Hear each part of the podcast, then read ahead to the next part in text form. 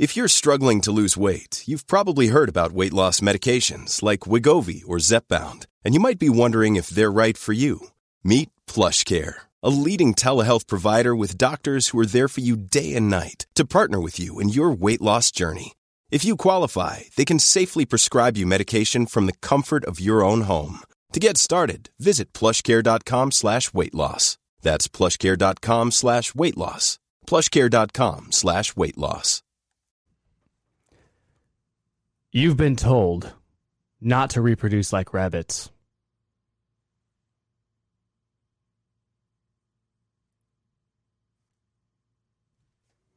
Living the Faith podcast, brought to you by Restoring the Faith Media, restoring faith dot com. Don't do it. Don't don't do it, Joe. You've been told by a credible authority, don't reproduce like rabbits. We all know who we're talking about, don't we? I think so. If we know who we're maybe, talking about. Maybe search it online. I'm a rabbit. Um, large families. Large families are important. Why are large families important, Joe? They're important for a lot of reasons, um, and we're going to go through them. So we're we're going to talk about why fa- large families are important. We're going to talk about some guiding principles that are required for operating a large family. We're going to talk about the responsibilities of a father. We're going to talk about responsibilities of the mother and of the children. Some wow. financial uh, implications and uh, considerations. This is a useful show. It it is. It's it's probably one of the more practical shows that we've had, which is what you know we're striving to do here on Living the Faith, is give you real, hard, practical solutions. Practical solutions here at R T S. Speaking of practical solutions and Restoring the Faith, this is the Restoring the Faith channel on YouTube. You can subscribe to it and hit the bell for more updates. This is the Living the Faith show on that channel, which comes at you from the heart of America every week. Joe, Mike, and Martin here in studio. I should have said Joe, Martin, and Mike. That's alphabetical. Probably. I don't know why I did that.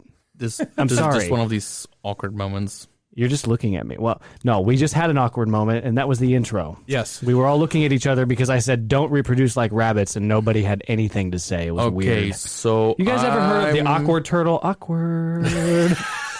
I want to make I want to make a quick call out to Matt, one of our fans of R T F. He re- asked it that we do this show, uh, and we thought it was a great idea, and so here yes, we thank are. You, Matt. Thank, thank you, Matt. Thank you, Matt. Um, if you like what we're doing here at Restoring the Faith, consider becoming a patron of ours. We have a Patreon page, and we very much appreciate that. Okay, Joe, you gave us the outline of the show. The first part, we have to establish, why are large families important? We live in a crazy world, guys. Do we not? These are these are strange times. They, they are. Well... Genesis one, verses, verse twenty-eight. And God blessed him, saying, increase and multiply. How about that? For That's like a positive commandment from God. Wow. Yeah. Be fruitful and multiply. It's it's funny because... Fruits it, can't multiply. Yeah. It's true. And the world is doing everything but that, as we've seen, that all commandments, all prescriptions, all the things that God has told us to do... We now live in a world where we are doing everything but those things. And mm-hmm. you can look at that on uh, you know on your Facebook feed, on your Instagram feed. Oh, yeah. Or you, the, there are the, too many people news. in the world, Joe. There are too many people in the world. Yeah. Uh, that that mathematician, was it Malthus or Malthusar with Malth Malthusian? He you said lost me.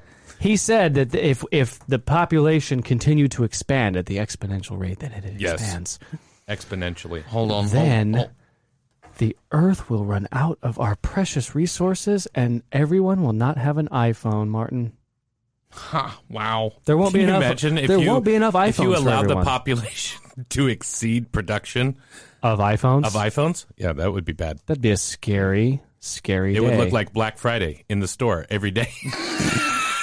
People would just be trampled. Yes. Elbows I need an would be, iPhone. Elbows would be thrown. Human rights. Elbows. Human rights would cease to exist. Wow. There would be no such thing as private property. But, but we've just had some recent news on this, right? And I'm going to, to, to stay family friendly about how we talk about this. But there was a, lo- a, a law that was presented for uh, consideration in Alabama. Alabama.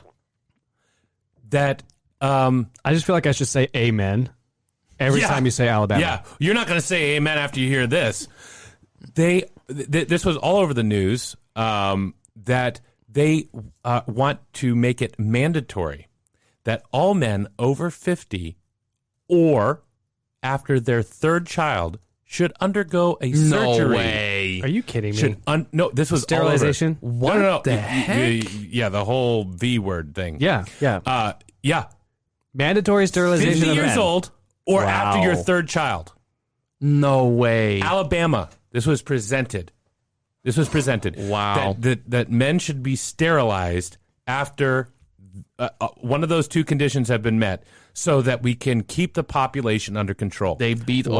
Obama and Clinton to it. Yeah. Well, you know who wow. would, you know Alabama. Who would naturally be exempt from that? I mean, because we exempt these people from anything that we do would be the Muslims.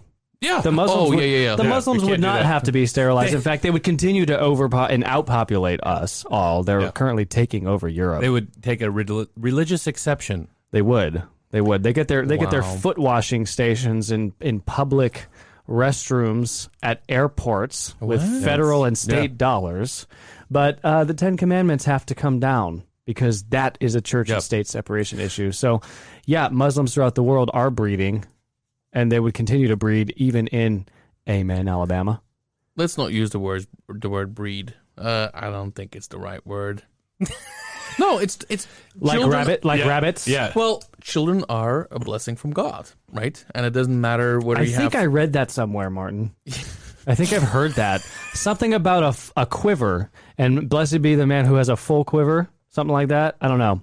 Maybe I just made that up. Yeah, but again, you didn't come up. up with the word breed, so no, no, no. Uh, I was uh, no. All I was doing was repeating words. The man in white. Wow. So so not only.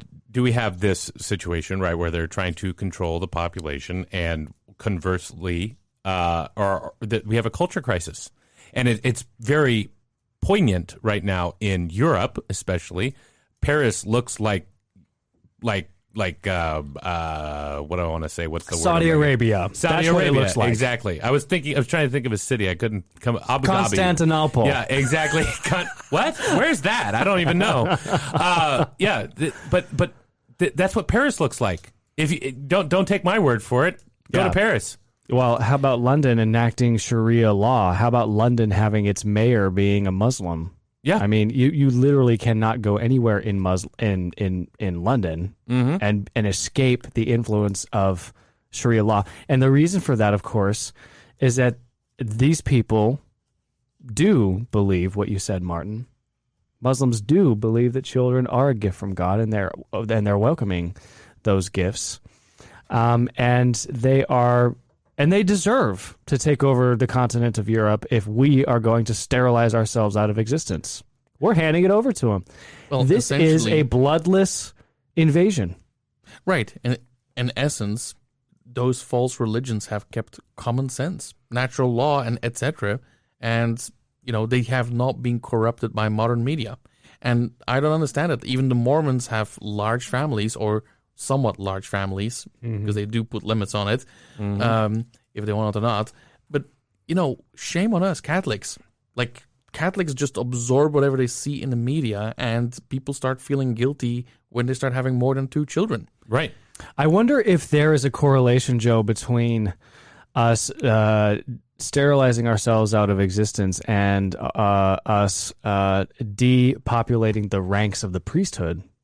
I mean, it's clear we have Strange. no priests. Strange. Well, of course, we have, we, like we said in our very first ever R T F intro video, that even priests, bishops, and popes come from families. They do. But when we live in a world where people are not having large families and resupplying the ranks, so to speak, so that the world of Catholicism can expand on this earth. there there is a direct impact, right? They, they, and, and and again, on top of that, raising them and rearing them appropriately, right? This is this this is also the important part of having a large family. But, and the few priests that we have are old, aged, up there in retirement. I mean, the median age just a generation ago was in the thirties. Now the median age is approaching seventy. Yeah. Right? I mean, that, that that's a very scary trend. And any organization would look at itself and say, we are d- on our deathbed. We are, we are knocking on death's door. Absolutely. I mean, and, and again, like you said, in nineteen seventy-five, it was thirty-five. In two thousand thirteen, it was sixty-three. In nineteen sixty-five, there were fifty-eight thousand priests. In the United States alone. In the United States alone. In twenty eighteen, there were only thirty-six thousand five hundred. I, that number seems high. It does seem high. It does seem high. And that doesn't necessarily mean they're active, just for sure. referencing. Yeah, and that could be eighty-year-olds are counted there. Right, and it doesn't include the disparity between religious versus diocesan. Mm-hmm. That's combined, right? Mm-hmm. So religious priests who actually don't tend directly to the faithful necessarily, there's like eleven thousand of them are religious. So that, and I, that and leaves I you want, with yeah, yeah. So diocesan twenty-five priests, you know. And and it doesn't account for the expansion, the great expansion of the population. I, I mean, the U S population in the sixties was probably half of what it is now. Half. Almost exactly, actually. Um, so the, the ratio to priest to faithful is literally double. Literally double. I mean, that's insane. Yeah, that's scary. And that puts a, that, that puts a, a lot of pressure on existing priests. Right. Mm-hmm. So if you're a diocesan priest and you have a parish, you have, if you're if you're a one man show at a parish that has ten thousand people at it, which that happens, how do you how can you effectively shepherd that flock? How can you ensure that every family member in in your parish is adhering to the precepts of the church? You know, rece- receiving communion at least once a year and going to. Going to Mass, going to confession during Easter time, et cetera, et cetera. How can you ensure that the people that you're marrying, that you're being asked to marry, are actually having Catholic weddings?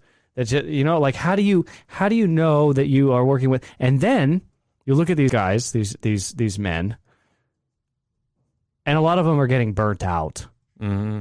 And then with with women on the altar. Uh, a total destruction of altar boy serving, altar serving. Um, there are fewer and fewer boys who are in that sanctuary, on the altar, close to our Lord, eucharistically, and and fewer instances where these boys are looking up at a vigorous, vibrant, young, on fire for the priesthood priest. They're look if you're looking at an eighty-year-old guy that's struggling and he has ten thousand parishioners and he's still there because there's not a replacement for him. Then they're just going to say what the rest of all millennials are saying now nowadays. Okay, boomer. Ouch. That hurt. No, but that's well, what that, that's what they yeah, think, right? No, well, it, and and it leads to this erroneous thinking that people have of, well, why don't we just let the guys get married? That'll solve the problem. Yeah. Right? And we'll start in the Amazon. Okay, so there, and well, the good news is, ah, the good news. The good news for these priests is that they actually have less faithful to work with, too. Yeah. Right? Because the faithful are falling away. It's true. You don't you don't need as many priests when you have your you know literally again just another stat nineteen fifty-five seventy-five percent of Catholics went to Mass every seven days inside every seven days. You know now now we're at less than four out of ten. You know what would be a very interesting thing to actually look at, but I'm not sure if that study even exists, is of the newly ordained priests, how many come from large families? Oh, I bet all of them. Well. Okay, let's not you know, get too no, no, generic. Effectively, no, no, no, like I it, mean, I, it will I bet, be a very impressive statistic. I bet yeah. statistically and, you would look at it, it would be the vast majority. That's right. And large families are truly not only a blessing for the world and and the church, but truly it's something that we should not be embarrassed in. And there are very practical no. reasons for that. If you have one kid and that kid tells you, Mommy, I want to be a priest, what is Mommy's instinctive reaction? I'm never going to have grandchildren. First of all, how selfish are you? Mm-hmm. And second of all, well, Maybe you should have asked God for more kids. Okay, so um, what can we as Catholics do? Now, I thought we were doing a show, Joe, about large families. We're talking about a cultural crisis and no vocations and no priests. Um, let's let's get serious. What can we do? What can we do? What in- can we do about to, to fix these crazy problems we have in the world? Well, we can adopt the right mindset.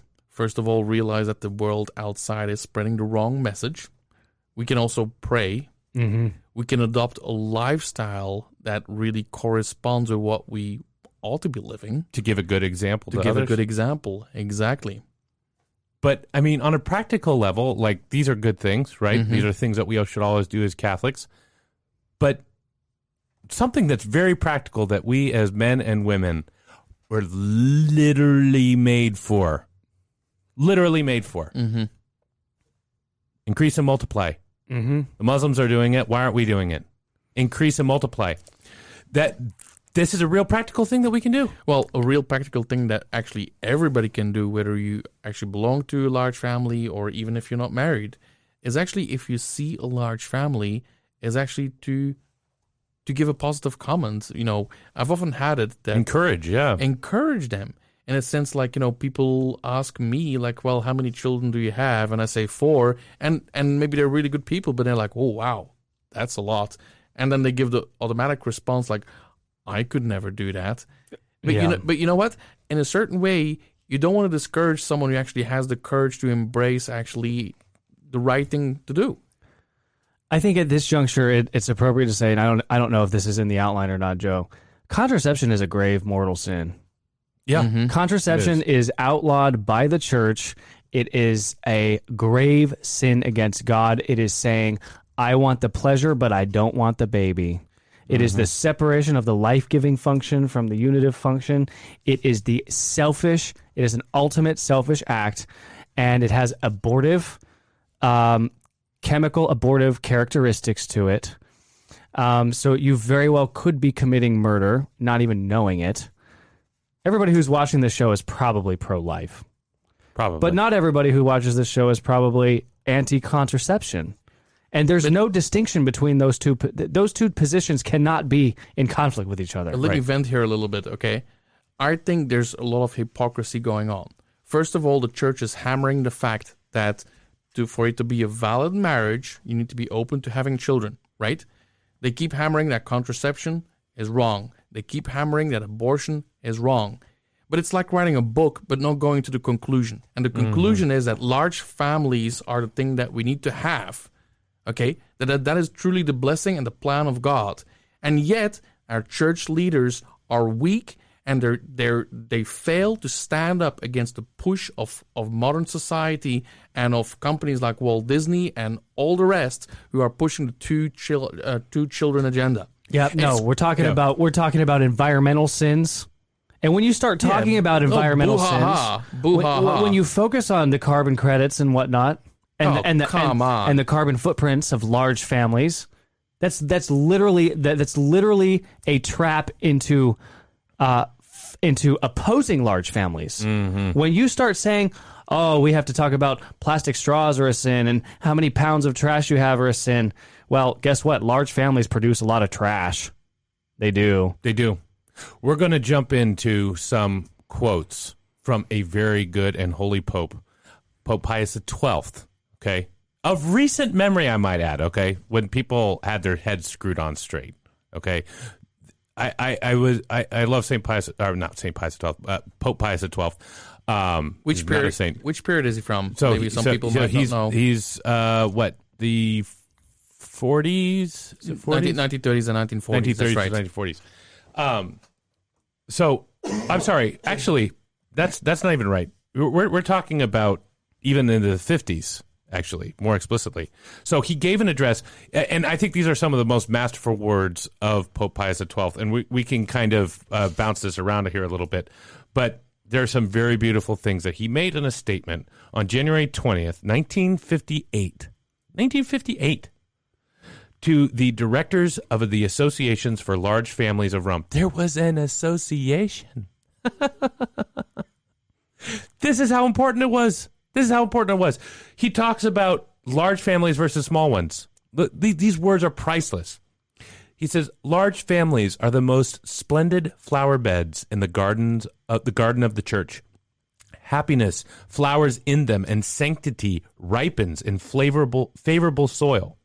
Every family group, even the smallest, was meant by God to be an oasis of spiritual peace, but there is a tremendous difference where the number of children is not much more than one. That Ooh. Serene intimacy that gives value to life has a touch of melancholy or of pallor about it. It does not last long. It may be more uncertain. It is often clouded by secret fears and remorse. Wow. Secret fears and remorse. How many times have you been to the grocery store if you happen to have more than three or four children? Or, yeah, just more than three children. And they say, oh, yeah, we wanted to have a large family. We wanted family. to have, we. I wish I were you. It's funny how things evolve. The first child that you have, everybody's like, oh, how cute. You have two, is like, oh, okay. Oh, you have your pair. You have three, like, then it just starts getting a little That's awkward, like, like oh, okay, you, okay, well. What's, what are you guys thinking about? And then you have four, and it's like... It's then, like, okay, I'm, I'm not showing up to your baby shower. Yeah. This is too much. You guys have everything anyway. I mean, what's the point?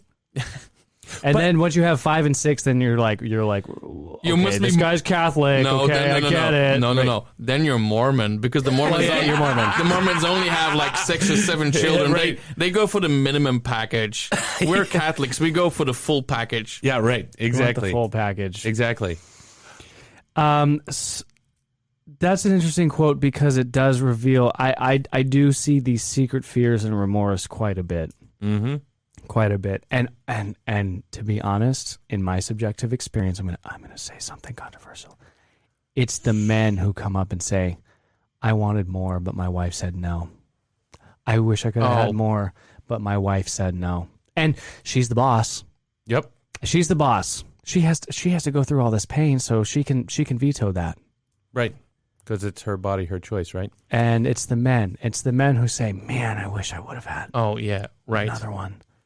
That's what they all say. Like, I really wish I had this or that. But and there is, but they do. But they do genuinely I believe, believe that. them. Uh, I think I it's mumbo them. jumbo. I think at the end of the day, they were very happy about it. Well, I mean, they do like their, their ultra clean house, if house looking really, like a museum. If you really want something, the pearl of great price, you're going to go for it. Don't tell me that you really wanted to have that pearl, but you decided like not to do it because someone else told you like it's not convenient. Well, what if she's the boss?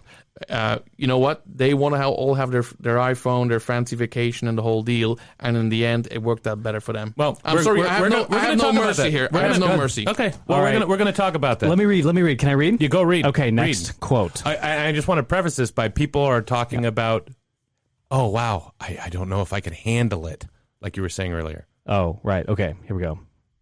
Serenity of spirit of the parents. Quote: It is very different from the serenity of spirit to be found in parents who are surrounded by a rich abundance of young lives.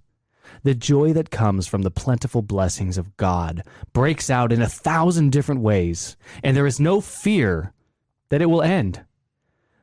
The brows of these fathers and mothers may be burdened with cares, but there is never a trace of that inner shadow that betrays anxiety of conscience or fear of an irreparable return to loneliness.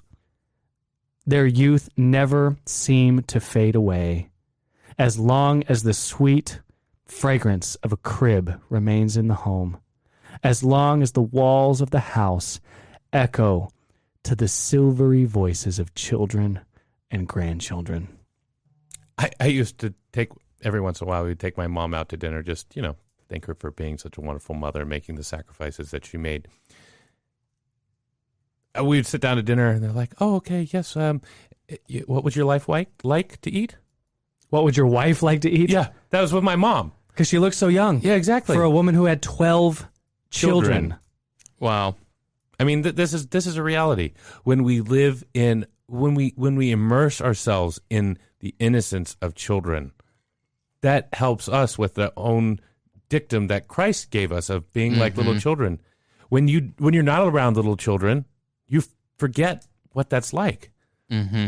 But if you only had one child and then, or even a couple of children, and then they grew up and they're both teenagers, and then, well, you just don't really remember it anymore. Well, mm-hmm. and people, you know, um, how do I say this? People who have not been around young children for whatever reason, they can't stand them. Yeah. They find them to be so obnoxious. Repulsive. They don't understand them. Yeah. They, uh, they they get exhausted just looking at them. Mm-hmm. And they are... Um, They they are discombobulated by the disorder that is inherent in young people. Young people are just little agents of chaos mm-hmm. sometimes. Right. And when you are have grown accustomed to a certain ritual of living a perfectly manicured life, living inside of a museum, um, then the presence of children offends offends you. And I think, honestly, speaking here subjectively and really trying to stir up the comments, I think that it is the result of what Pope Pius the twelfth was saying here, of this anxiety of conscience and this fear of an mm. irreparable return to loneliness. Yeah. And I, and I think that these people are looking at the innocence of children and then the abundance of energy that those children bring into your home and your environment.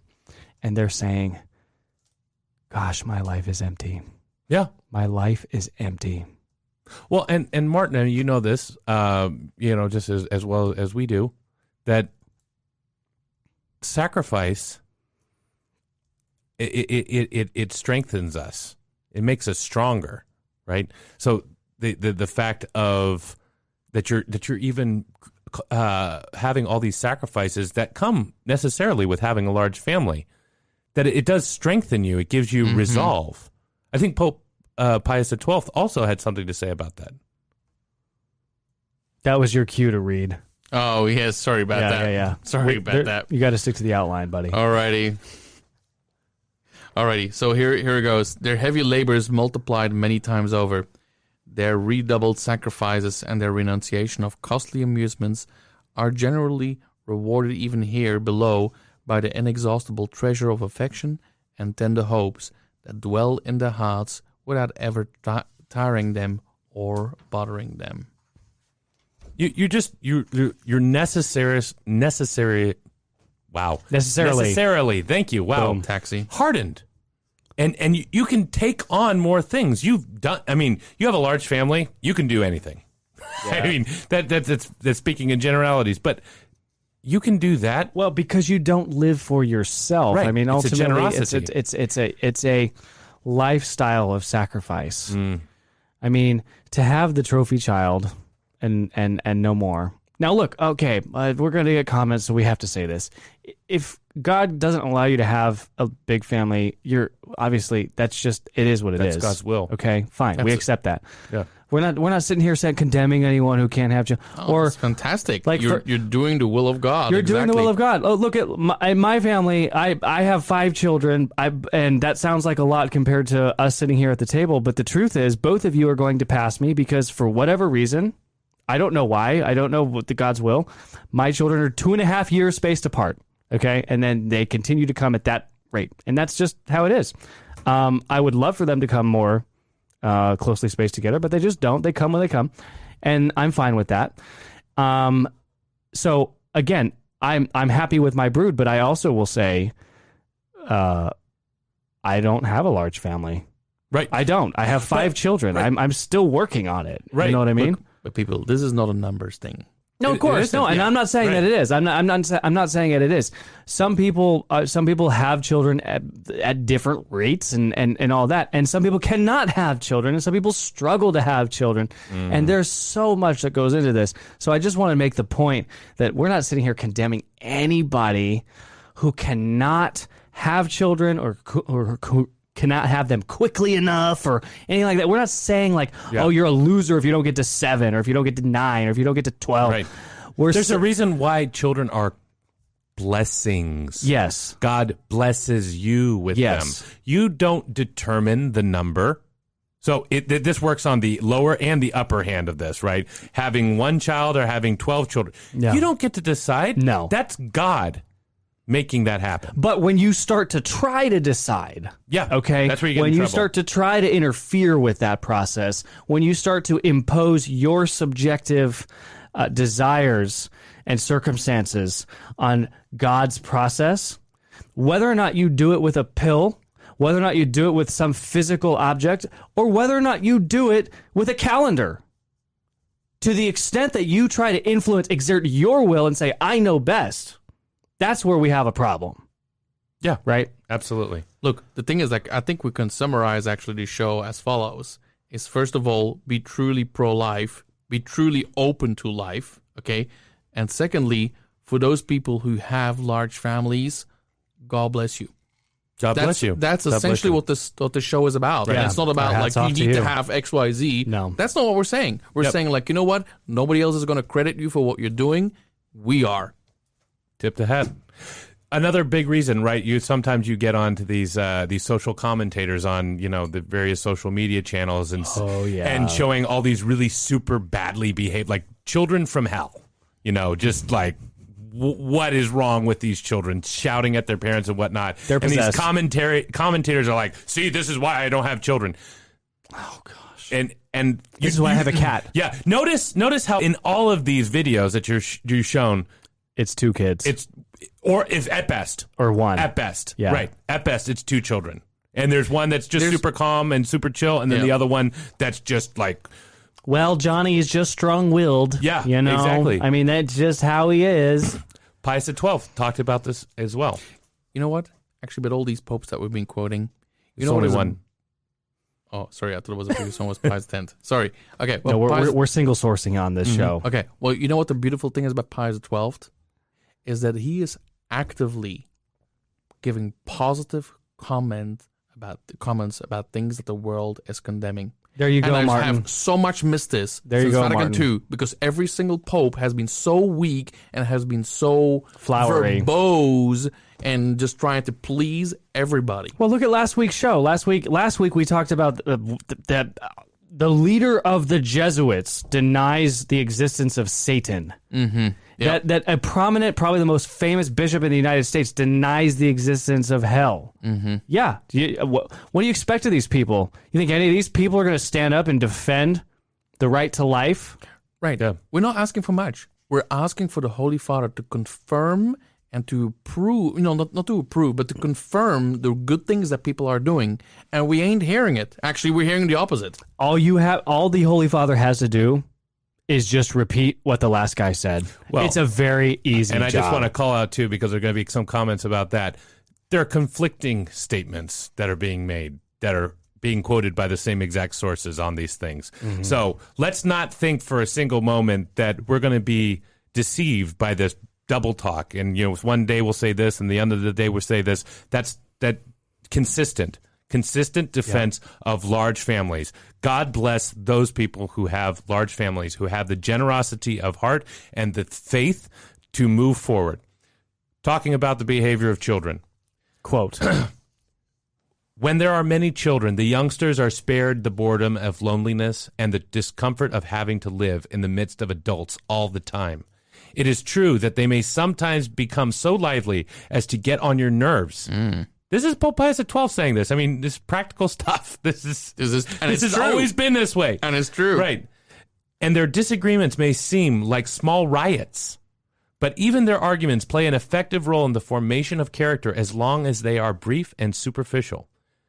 Children in large families learn almost automatically to be careful of what they do and assume responsibility for it, to have a respect for each other and help each other, to be open-hearted and generous. For them, the family is little is a little proving ground before they move into the world outside, which will be harder for them and more demanding. Yes. You, you know what? With all these freaking gun shootings out there, how many of children who, who open fire in schools have been from large families? I'll tell you right now, Zero. Zero. Zero. Yeah, well, there's another stat about those guys, too. And the fact is that uh, I think eleven out of the last twelve had no fathers. Oh, yeah. They had no fathers. They had no fathers, and they were trophy children. Imagine that. Raised by a woman. no father in the house, no no no uh, uh, masculinity to speak of, and these but, are yeah. selfish, selfish. Self-control. But, but hold on, hold on. Let's make sure that we all blame the guns, right? Because it's the guns that are. It is. Fault. It yeah. is. It is the guns. I wanted. I want to say one more word about contraception because we, we, we need to be crystal clear on this matter. The history of this evil pill. Okay, in the nineteen twenties, even the heretic Protestants, who all need to convert to Catholicism if they want to go to heaven, even every single flavor of it, from Billy Bob Joe's Bible Church to Calvinists to Unitarians, you name the flavor, in nineteen twenty, all of them opposed contraception. Mm-hmm. They knew that it was wrong. They mm-hmm. opposed it in writing. They opposed it in doctrine. They opposed it in practice. One by one, they fell. They fell to the desires of the world. Mm-hmm. And to the desire, and to the and to the culture, without exception. Without exception, there is not a single church, so-called denomination, outside of the Catholic Church that categorically opposes contraception and mm-hmm. classifies it as a mortal sin. There's not one. There's not one. Mm-hmm. Think about that. No, it's disturbing, and and there are all sorts of excuses, right? There are all sorts of excuses about why. To to slow the stem of the children that just come if we don't s- figure out a way how to slow and slow them down. They they they they call out, oh, well, we've got to be good stewards, and we've got to make sure that they each get enough love and attention. And if I have too many children, how am I supposed to give them the level of attention that each and every single one of those little snowflakes needs? I think Pius the twelfth has something to say about that, actually. He does. I think you're leading us right into a trap. The fifth quote here from Pius the twelfth. I, I can't help myself. And the last one. This is it. Check it out. Every vocation is a secret of providence, but these cases prove that a large number of children does not prevent parents from giving them an outstanding and perfect upbringing. And they show that the number does not work out to the disadvantage of their quality with regard to either physical or spiritual values. I would argue, Joe, that children from large families are better equipped to function in this world because the family is where a child emerges from his natural state of selfishness. Yeah. And how do you become unselfish if you're a trophy child? You can't. Right. You can't. Well, and I'm sorry, you can't carry your child all the time. You can't hold your child all the time. Guess what? If you have a large family, how many different people are now in the house that can hold that child? How many can pick that child up when the child falls down and bumps their head and take care of them, caress oh, them? Oh, Joe, you, you, yep. you think that it's you think it's your oldest daughter's job to help you raise children? She didn't. She didn't ask for those children. For what those a burden children. You're putting yeah. on her! Yeah. That she would actually learn how to hold a baby. How dare you, Joe? That she would learn how to feed and take care of another human being and change his diaper oh, and respond oh, to his my, cries. My, my headphone is hurting me. Sorry. So, do you want me to? Do you want me to turn your volume down? So, that is so selfish of you, Joe. So let me ask you, why two? Why not one? Why not three? Why two children? Well, it's nice to have a boy, or, boy and a girl. You want a boy and yeah, a girl for your like own st- personal gratification. I know, but st- That's what it is. You have the, statistics against you. The dad wants to have his son that he can take to football practice. The mom wants the daughter that she can put the hair bows on, and everybody can play dress up at Halloween. I actually literally, Joe, speaking of Halloween, I had a coworker once tell me, this is this is a really scary thought. She was in her late, let's say late thirties, early forties, very successful, millionaire person. And she told me, I really, I'm I'm waiting for the right time to have a child, singular. But the main reason why I want to have a baby is for Halloween, so I could dress them no. up. So I could dress them up. I literally, I, Diane, I know you're not watching, but you're insane. You're insane. Okay, go ahead, Joe. All right. No, I think Martin was talking. No, but that's it. It's like this whole thing with like what two children. Like, where the heck does it come from? Because like, okay, boy and girl, fine. First of all, society is denying that there's even genders as a whole, right? But secondly, when point. you have that's a good point, when, when you have, if you don't get your boy, you just like force it, right? And then the other thing is like, so if you don't get a boy and a girl, but you end up with, unfortunately, with two boys, or unfortunately with two girls, so why do they keep going till they have like a mixture of everything? But no, okay. One of my once again this one, whole two I know, number. I know one of my best friends in the whole world was like that. Actually, one of my best friends, and he's listening to the show from Northern Idaho. What's his name again? I'm not gonna say his name. No, no, he's a good, he's a great Catholic, uh, very, very, very strong godfather to one of my children. He had five girls in a row, but Joe, number six, that's wonderful. Number six is a boy named Ambrose. There's still hope for me. There's hope for girls. You, Joe. There's hope. You got to persevere. You might have two or three more girls. So for those who don't know, Joseph, Joe Joseph only has, has girls. Yeah, I just said that. Why are you rubbing it in? And it eats at him. Unfortunately, it comes up a lot in, in, in R T F, and um, and I'm okay with that. Yeah, no, no, no. Yeah, you've got all the boys. I've got all the girls. You'll do the math. Anyways, point being, look, we we we've taken a lot of time to get to this point. We've got a lot more content to cover. Let's, if you really, if you're enjoying this content, please subscribe to the channel, like us on Facebook, follow us on Twitter, like us on Instagram, consider being a patron of ours. We do this after hours. It is approaching midnight right now.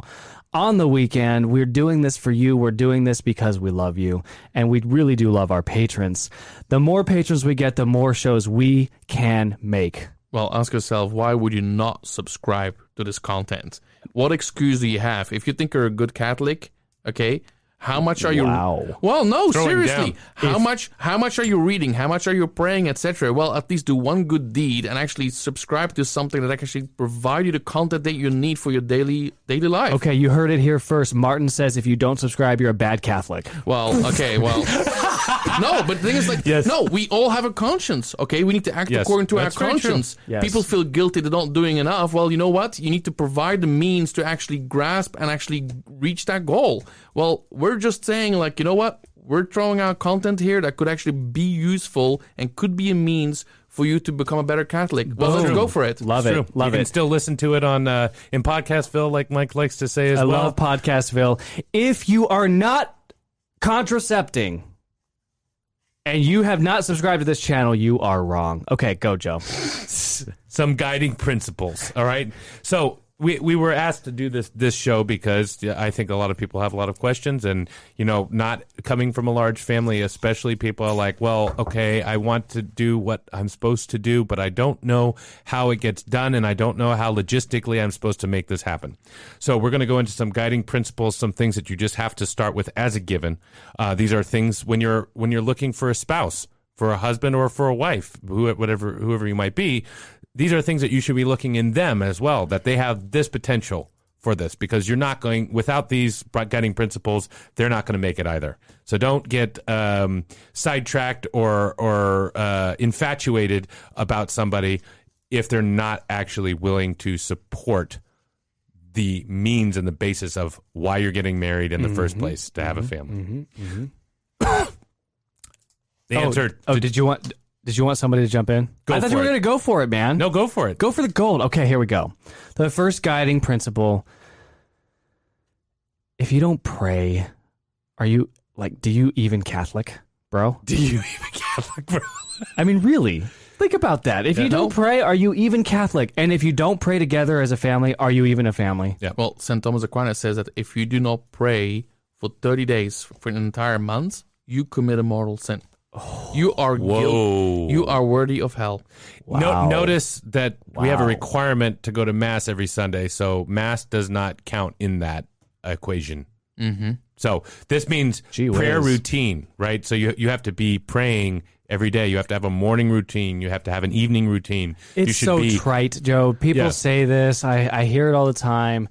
It almost loses its impact, yeah. but it is true. Wow. It is true. The family who prays together stays together. Well, true. Guess what? You have a job and you have responsibilities. Haha. well, you got a family, you have responsibilities as well, and you better pick them up. Absolutely. You know what, Martin? Martin. I shouldn't have had that energy drink. Martin gave us such practical gold on our show about how to do family prayers.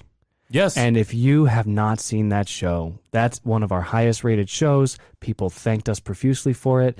And I believe that Martin's unique contribution to that show was, was, awesome. was brilliant. Check out How to Get It Done, Family Prayers. It's on our YouTube channel. Well, another guiding principle for a good, lar- you know, good family, good large family is charity and patience. You know what? You're stuck with each other. You better make the best of it, because Absolutely. otherwise, you know, who wants to live in misery?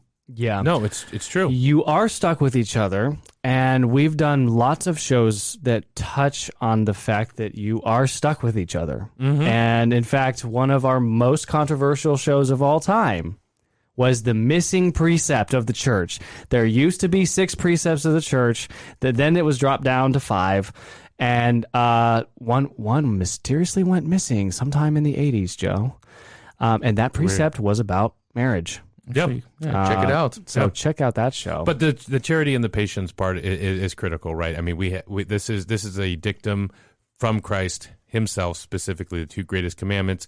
You're to love God with everything you've got, as well as loving your neighbor as yourself. If you do not love your wife and you do not love your children, or conversely, your husband and your children, with uh, as as much as you love yourself, it's not going to work, yep. especially in a large family. It's just going to turn into greater chaos than it was before. So know that.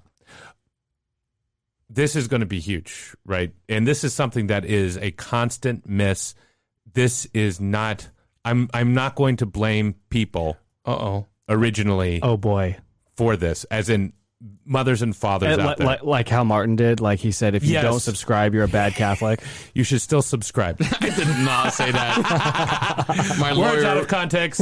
My lawyer will, will confirm that. That's very true. He would. Uh, leading the witness. But organization and hierarchy. Look, people think it's great to be organized. They're like, oh, that just should be great. We, we should be organized. No, hierarchy. If you do not have hierarchy in your family, and everything is not organized correctly in that hierarchy, you're going to fail. Absolutely, I, absolutely. Now, you, you, uh, okay. Let's let's let's actually go into this one, okay? Because you said earlier, and you quoted the Holy Pontiff, um, you know, Pius the twelfth, and he was talking about how children are going to be better behaved from large families. The simple truth is, is that all of us have seen, borne witness to, and know. Large families, you know, people, seven kids, eight kids, nine kids, who are not well behaved, actually. Mm-hmm. And that those families are literal hotbed of chaos. It's it's it's it's the terrorists running the asylum. Yeah, the kids aren't even dressed right. They do the hair's never combed. Like they're never wearing shoes. They I, barely get naked to mass. I talk about my family. Listen, dude, I'm I'm not naming names here. Okay, I'm not naming names, and I'm not taking the bait on that one. But hey, here's a call to action. All you lazy guys that take your fatherhood for granted, you freaking heck better get your act together. Ooh. And I'm and I'm serious, because oh. they're hiding a bit behind this modern concept of equality, not to take up their responsibilities. Mm. Their wives have a We're partners. We're partners. We're equal. We're fifty-fifty. Right. Don't, don't don't dive into this too much. We've got we've got no, three yeah, sections to cover. I know. Here. It's I know. There, I know. It's there. Well, whatever whatever it is. All right. Can we just do the wave tops, Joe? Just do the wave tops, Martin. I got it. I'm okay, pulling the rug out. On, I'm pulling on. the rug out from under Martin. And he's yes, not. Yes, sir. You're gonna Separate get it. Show. You're gonna. No, no, no. It's it's happening later in this show. But oh. look, does democracy work in a family? Democracy does not. Look, a lot of people talk about how wonderful democracies are. They do not work in families. Well, we don't have a feast day called Christ the President. No, nope. It's Christ, Christ the King. Christ the Prime Minister. Yes. Christ. no, no it doesn't Christ, work. Christ the Chancellor. It, no. No, no, no, no, he's Christ the King, and that's right. Christ the Czar of education. Because monarchy no, no, is the way works. to go. Czar works. Oh, Czar works. Czar's cool. Oh, okay. We like Czars. We like Czars. All right. All right. So, and then uh, this is a fun show. There's a lot of laughter today. Yeah. I was about to offer to get up and get everybody a refill while you guys yeah. keep going. Is that good? Can we do that? Love I it. think that's good. All right. Martin, take us on the last one. All right. Discipline. So, look, this is this is probably going to be a separate show topic, but you can't have a large family without having a rule of life and having discipline. And this is something that we need to take to heart. We there, it's like a business, right? You can't run a business without actually having a common understanding who's going to do what, when it's going to happen, and how, okay? And I think people really need to take that to heart. The thing is, like, that's what I've seen with large families, and there's a transition period. You have a small number of children, and it all works fine, mm-hmm. okay? But then when you start increasing the number of children, things get more intense. And how do you overcome intensity? Well, sorry, Mark is getting refills. How do you overcome intensity? It's by creating structure and order. And that's how God has designed the world. He he he, he ordered the world and, and mm. brought hierarchy and, and structure. Right. But and, you also you, ha- you you have to stick to it. And you've right. got to do the same thing and over and over again. It's hard. Every household should be a mini monastery in, in the right sense of the word. Yeah. You, you know, there there is enough spice to life without the basic things not being repeatable. Yep. I mean, they, trust me, there like there is so we all know this. Living in the world, there is so much that changes day to day. You don't have to worry about the basics of what time you get up, what time do you say prayers, what time do you start school, what time do you have dinner, what time do you pray your rosary. Those things need to be the same thing over and over and over again. And large families, the spouses are or at least should be on the same page. What happens when and how we're doing yeah. it.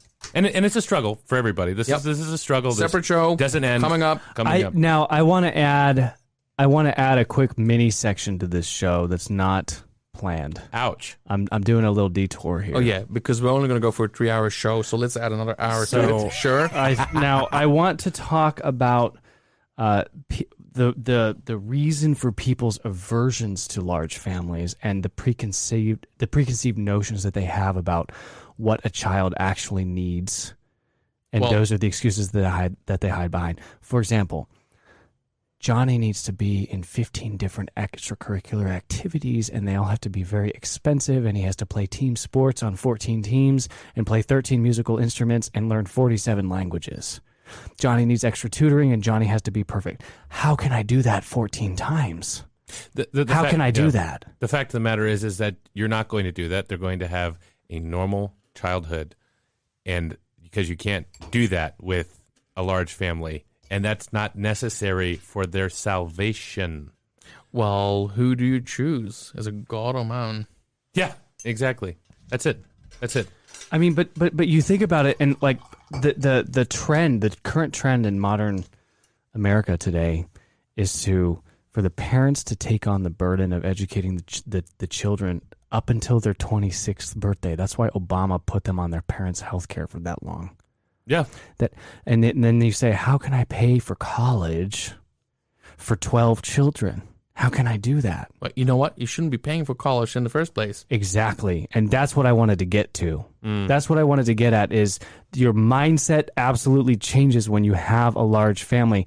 And the reasons that people create to hide behind for why they don't want to have a large family are, at their heart, fundamentally worldly reasons. They're reasons that are rooted in pride and human respect. Yep. Because I want my children to go to Harvard. I want them to go to private school to in order to achieve that. Right. And I can only afford private school for one or two, and that's it. And then you start.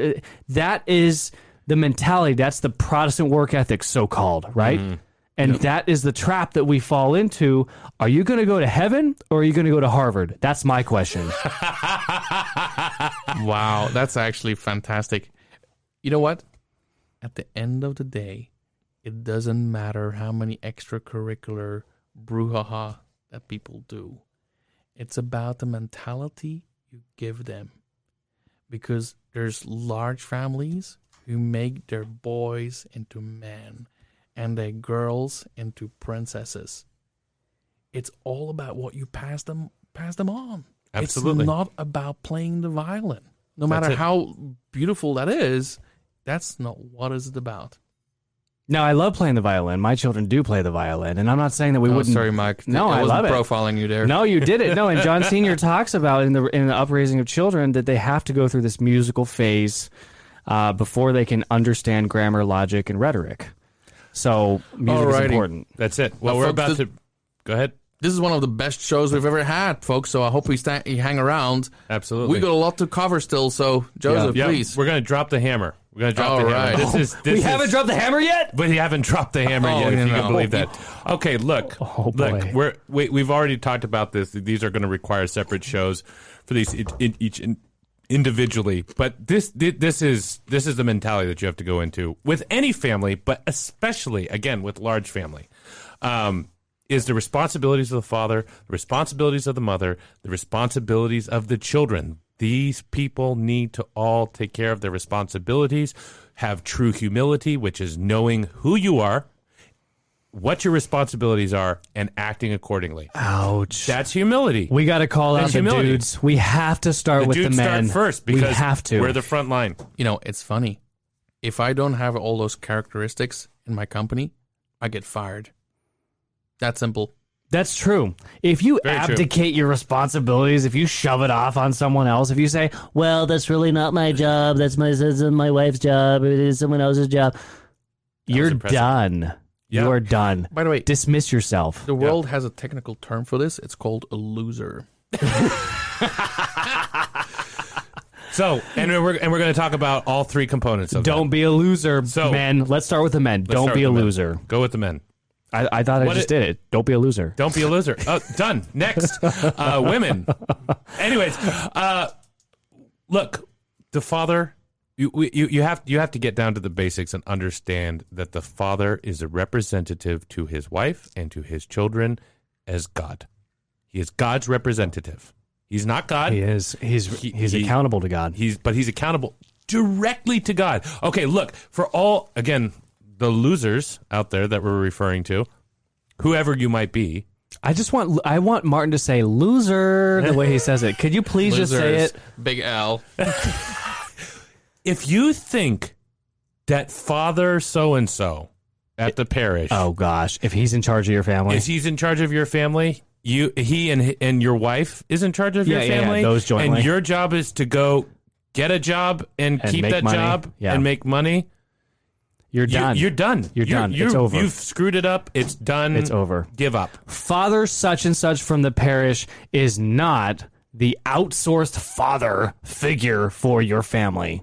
And you are not accountable to him. No. You are accountable to God, to God Almighty. Absolutely. Father such and such at your parish will help you and will be a trusted advisor to you. But ultimately, it's on you, buddy. The best example of this that I, I still remember from my childhood is, re, uh, is the movie, and it's not completely accurate, okay? But the the it, the the historical fact of what happened with regards to the father of Bernadette did happen. I'm sorry, not Bernadette, um, not Song of Bernadette. It's a movie about Fatima. No, no, no, it was Bernadette. Sorry. It was Bernadette, yeah. Bernadette, the Song of Bernadette. Yes. And the priest says, you need to go home right now on this father's property. And the father's standing right there, and he's like, this is my property, Father. Amen. You have no rights here. Mm-hmm. This is my property. How many men are willing to say that in this age of clericalism? How many men are willing to stand up and say, hey, you know what, Father? I think you're wrong. Mm-hmm. And yeah. here's why. Absolutely. Mm-hmm. You got to stand why. up. You have a responsibility. If Father doesn't do his job and you do your job, you're off the hook for that. Yeah. But if Father doesn't do his job and then you also don't do your job, you're on the hook directly to God. Now, the king the story. king is responsible for the spiritual, mental, and physical well-being of his subjects, and therefore the king of the house is responsible for the spiritual, mental well-being, and, and, and physical well-being of his family. Mm. So that's how that works. The man has to therefore have a certain integrity of character. Mm-hmm. You can call it strength. You can call it, oh, actually, I think there's a word for it. It's called fortitude. Yeah. It's one of the cardinal virtues. It's one of the four cardinal virtues. Well, that's what men need these days. Well, I think we need to address the bigger problem in society. I think there's a confusion of identity of man. Okay? Now, if we apply this to work, everybody has a job, they have a manager, or they have an executive that they report to, whatever it is. You have someone that you report to, and that person reports to someone else, and et cetera, right? Just like the priest. The priest, if you're, you know, with the diocese, you have the bishop, and the bishops report to the archbishop, and the archbishop is up to the pope. Well, how does it work with the family? If you truly, truly believe that your wife is at the same level as you, and you do not take up your responsibility as the quote-unquote manager, something's off. You are the manager, and people are waiting for you for leadership and guidance and vision. If you don't do that, things things are just going to go wrong. It's just bound to happen. Imagine that in your job, your manager is like lost and actually has no clue and doesn't help you. Well, what the heck? What kind of a manager would that be? That wouldn't help anyone. So it's really a call to action. Like, you need to really make sure that you you understand your identity and your role in the family. Yep. Now, ladies, we're going to get to you, but you need to step aside. Let the man lead. That's the corollary to that. Yep. You have to let the man lead and submit yourself in holy obedience to your king, the king of your house. Representative. So, okay, I, I but, love this but, list you put yeah, together, Joe. But, and, and teeing off on what you exactly said right there, I know it's difficult for the ladies who are not. Oh well, it's called the curse. It's called the curse of Eve. Yeah, it's the curse, curse of Eve. But the thing is, is especially when your man does not have these. So looking to the men about these qualities that we're going to talk about, gotta have these. You've got to look at yourself in the mirror and ask yourself if you have these, and if you don't have them, go get them.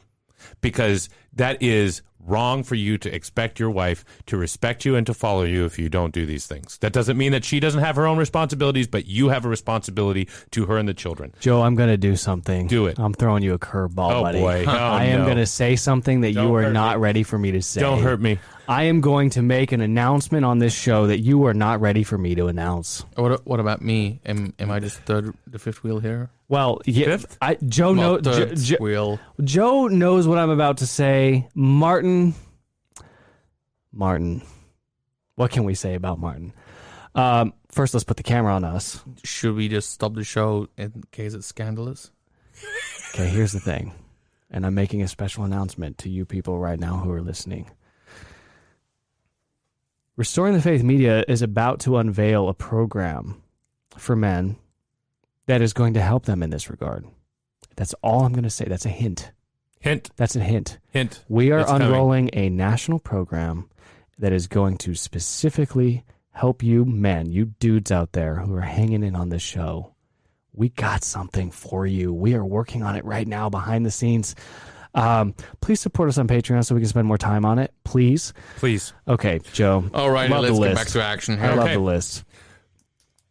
Prayer and virtue. Said it. We you've said to, it. You've got to have those things. This is this is a given, right? We if know, you don't have those this. things, you're just just exit stage left.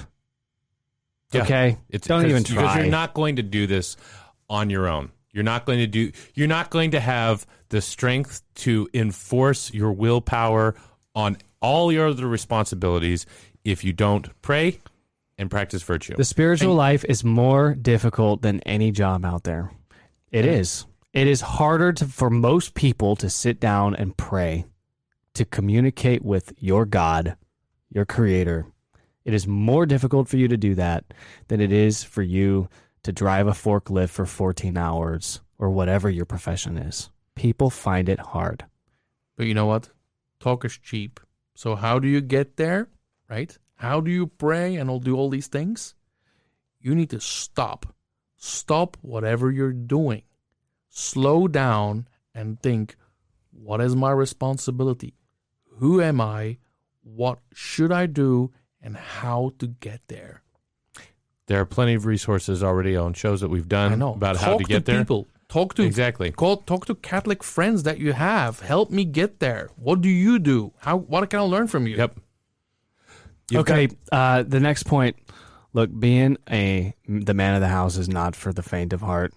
This is a wimp-free zone, okay? This is a wimp-free zone. If you're a wimp, if you're a wuss or worse... Yeah, please uh, turn off this podcast or this just show. Un- just unsubscribe from life. Yeah. Just just stop. Just, you know what? Go join a monastery. Actually, you know what? We've always asked people to subscribe, so if you haven't done so, well, please yeah. do so. But if you are subscribe a wimp... Subscribe to the show. If you are a wimp, please unsubscribe. But unsubscribe from life. Just, just cancel yourself because, look, look... I w- We're not saying you got to lift heavy things to be masculine. Okay, it helps.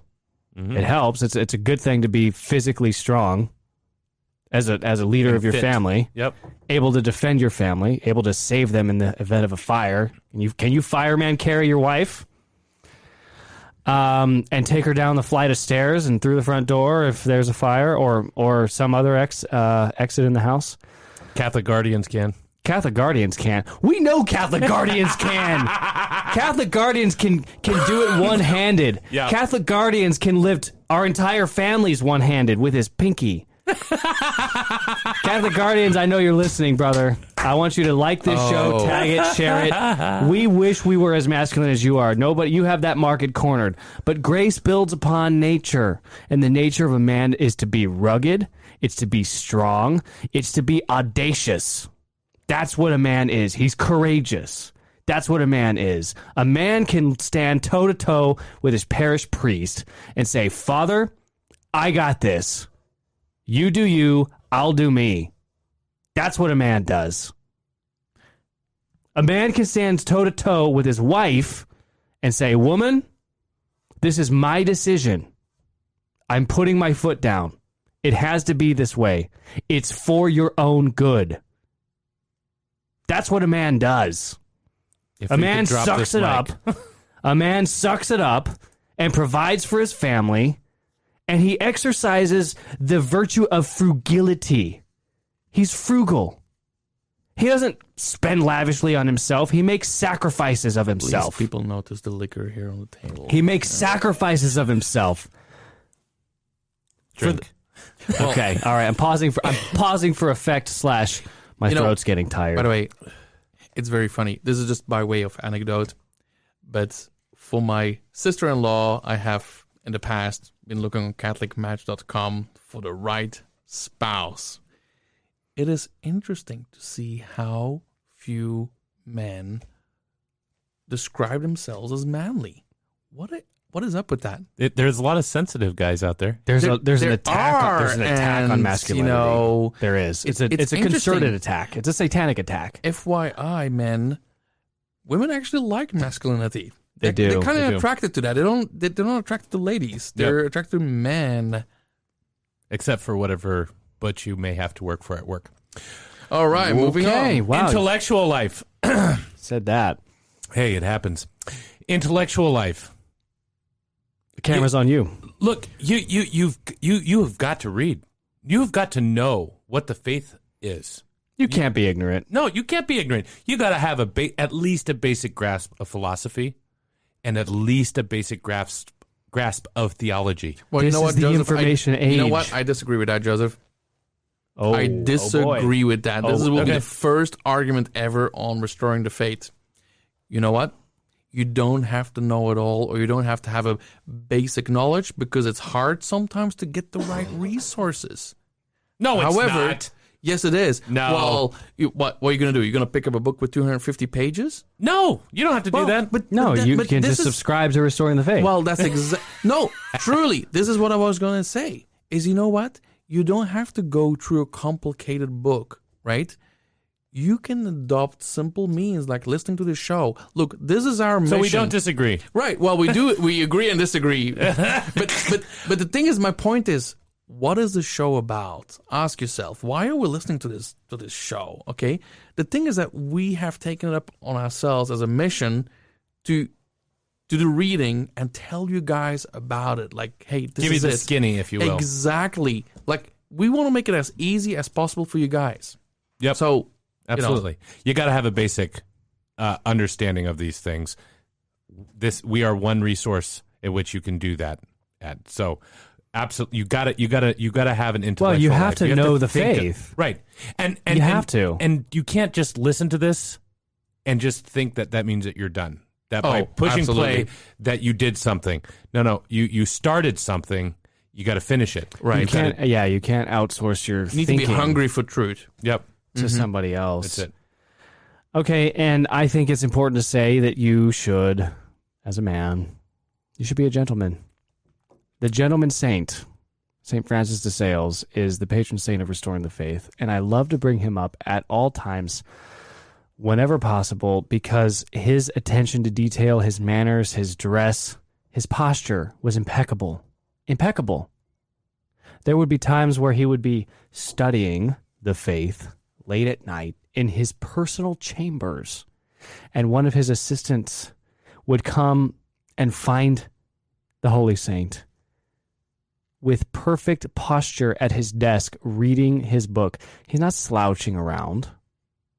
He didn't... Uh, everyone's sitting up straight. Everyone is like, I'm not slouching either. That doesn't apply. Yeah, I, I, I like to sit up straight. But this is a man who defines gentlemanly... ness. And mm. we have we have talked about chivalry. We had Raymond de Souza on the show, and we talked about medieval chivalry. Yep. Um, this is an important thing. Look, we already said you have to be rough, rugged, and strong to be masculine. But you can also brush your teeth and be a gentleman too. You don't have to. Cool. You don't have to stink. Yeah, deodorant's cool. Yeah. Okay, uh, too many details? No, I'm just no, saying. I no, mean, no, this no, is really. Basic. Look, I'm serious. The, the number of guys who sh- show up to your church, think about it. The number of guys who show up to your church who wear a T-shirt to Mass. I, again. That's not a gentlemanly thing to do. Basic cleanliness, basic uh, appropriate dress. Yeah. All appearance, these things. Dress code is right. is very... How you dress is how you signal to the world what you think about yourself. And it's a representation of your dignity. Absolutely. So if you are signaling to the world that you are a T-shirt and cargo shorts guy, if you're a T-shirt and cargo shorts guy, it means you don't take yourself seriously. The only thing you live for are banal pleasures. You want to be comfortable. That's what you want to be. It's you want in- to be comfortable. Yep. It's interesting to note that people for work make sure they look they look good, right? Mm. And then the weekends, they, they look like slobs. Like, right. How do you think your what do you think your wife and your children are going to think of you? Yeah, right. You, do you not care about them? That's right. More than you care about people at work. That's and right. Unfortunately, I work in a workplace where nobody cares, regardless, even even at work. But the Still, fact of the matter is, the, is there there we we know that there are different vocations. Yeah, we know that there are different kinds mm-hmm. of work. You should dress according to the work that you do. Just because you work at a place that means that you program on a computer does not yeah. mean that you have to dress like a slob. If you're on a construction site, you, you you have to dress appropriately for that. In essence, it means that you esteem the world more than your own family and your own blood. Right. How sad is that? What kind of message you're communicating to your children? You say, I care what my boss thinks about me, but I ha- I could give two you-know-whats about what you care about me, kids. Mm-hmm. I don't it. care what you think about me. That's yeah, it. Well, don't complain if your children are going to rebel against you. Yeah. And, and and it sounds it sounds like we're harping on this dress code thing, Joe. It yeah, sounds like we're strange. like it's coming out of left field. I think this one's going to draw some comments too. I think people Maybe. are going to come on there and say, "I like to be comfortable." Well, guess what? Don't let it come. You're wrong. Okay, you're wrong. All right, we already kind of said it, and I said the word frugility already. You need to provide for your family. Okay, you need to good, be a good provider. If you're not prepared to provide for a family, you're not prepared to start a family. So, so college is not for everybody, yeah. but if you think college is for you and college is going to help you provide for your family, go to college. If college is not going to help you provide for your family, if you're going to study underwater basket weaving and women's studies, don't go to college. Don't enter a marriage saddled with one hundred thousand dollars of student debt that you're going to have to be paying off, which precludes you from buying a car and a house and providing for your family. Yeah. Two basic sides to this. You need to carefully consider what your career is. Your career should not be important to you because you love it. Or because it's so Nobody enjoyable. loves his career. Nobody loves no. his career. No, there there That's are a few right. select people out there. I think my my well, my, my, my dad with the uh, G M uh, or one of the G Ms of I B M. They are not not. I'm oh, sorry, it wasn't with him. It was with another one of his uh, peers. Uh, they sat together and they talked about all the guys that they went to school with. This was, it was not that guy. It was it was a, one of his peers, and they said, "Yeah, wow, of all the guys we went to school with, we think that we know of one guy who actually loves his job, and he works for NASCAR. He works for NASCAR. yeah, yeah, yeah, yeah, yeah. Exactly. I have a cousin who's a video game tester. Yeah, wow. I, I'm sure there are plenty of listeners out there who would well, love, to, like love being that. He loves feel, his job. I feel profiled again because I love my job, but... Yeah, okay, let's move it's okay. on. You should be. Oh, boy. But, the, but again, the main point is is that you should think carefully about your career and the level of yeah. of quality of life that you are willing to, to to to work for to do that. Not everybody's called to do the same thing. Not everybody's called the same quality of life. But you, you as your as a man, should understand what kind of quality of life you're going to give to your children and take the smartest route towards that, the most resourceful route towards that. And then on the other side, like you said, Mike, on the frugality part, don't waste your money. Yeah, hey, so look. Um, make money, don't waste it. And it's okay to have a side hustle. Can I can I say it that way? It's perfectly acceptable to hustle on the sides. I mean, how many men these days? Okay, uh, let me tell you a little story about my grandparents. My grandfather was a Boeing engineer. He lived up in Seattle. He worked fifteen hours a day in a very high-stress building and designing airplanes that would not fall out of the sky. On nights and weekends, he was managing what became an empire of rental properties. Um, he started with one, then it became two, then it became three. Now, I get it. eighty years ago, it was easier to acquire multiple properties. And, but guess sure. what? My father's memories as a child are being six years old with a paint roller, rolling ro- paint rolling a wall because one tenant moved out of some apartment and they were mm-hmm. expecting a new kid, someone else to move into an apartment. You can involve your children in this work, and side hustle is a way. Look, if you and Chesterton talks about this. Um, and, and this is really Catholic economics. Today in the modern economy, you quite often have to leave your house and you don't work with your hands and your children have no idea what it is that you do. You're mm. just gone. Yep. In the olden days, your children would see you working. They would be part of it and they would be witness to you negotiating the obstacles of work and exercising the virtues of patience as you figure out problems and overcome obstacles and work with your hands and make things. And uh, and that opportunity doesn't exist. When you have a side hustle, when you have a different job, a weekend job, let's say, and you can involve your children, this is actually a good thing because then they can see father working.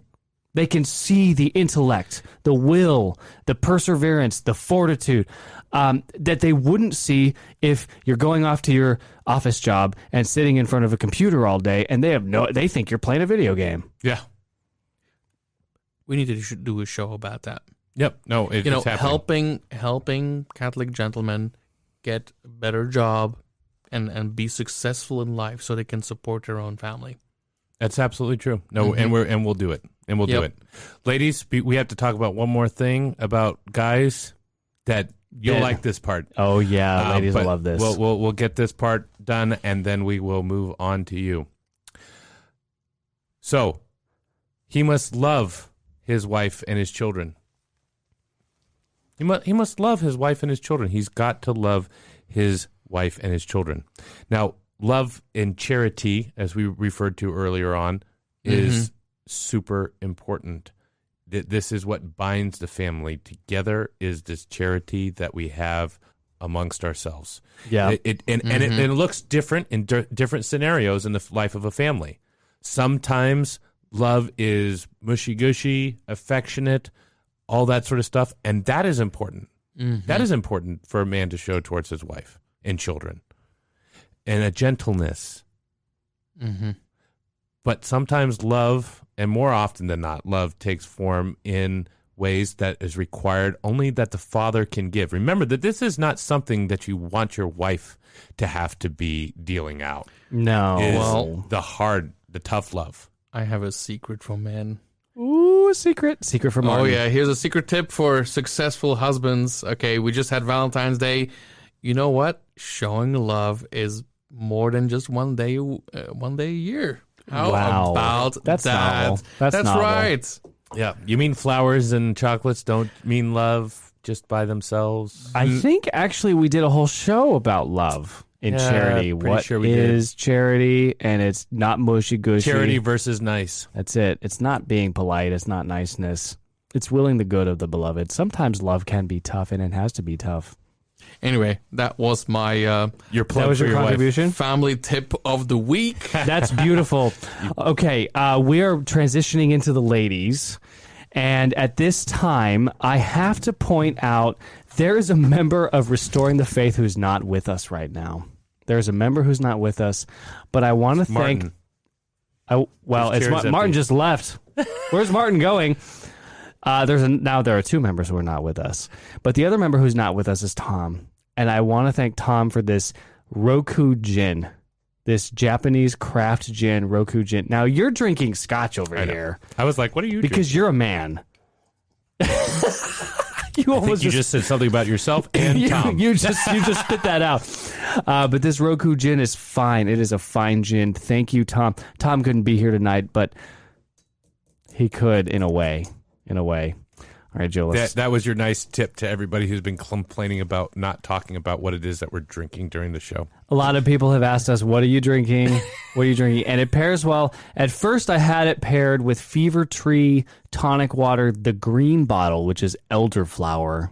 Those people need to send you a free case. But I, I ran out of the green elderflower tonic water, and now I am forced to drink just the yellow bottle, which is the Indian tonic water. I have nothing against the Indians. The Indian tonic water is the type of tonic water that you would use when you really want to taste the gin, when you don't want the tonic water to get in the way of the gin, when you really want to understand the botanical nature of the gin that you're drinking. And I have to say, Joseph, that this Roku gin has become more fine as this show has progressed. It's it's literally the most affordable gin that exists in the upper echelons. In the upper echelons. Of gin. And I can taste many, many Japanese botanicals because I've I paired it with the yellow tonic mm. water. So for th- pro tip, if you have a cheap gin, serve it with the green tonic water because people will be fooled by that. And they will think that you've served them a very botanically fine gin. But it's really just hidden in this flavor of tonic water. But if you have a fine gin and you want that to shine through, Joe, use the yellow tonic water. Okay, now, done. For our friends at Saint Louis, and you know who you are, who are always pestering me about how to drink a gin and tonic, I have just revealed just so done. much to you. It just you. happened. Secrets. Secrets okay. revealed. All right, ladies. All right, S- Sammy. This one's for you, Sammy. No, no, not no, not the ladies part. No, just the gin and tonic part. Okay, okay. All right. Yep. Let's talk about the ladies. The husband is the king of the home. What does that make the wife? Any takers?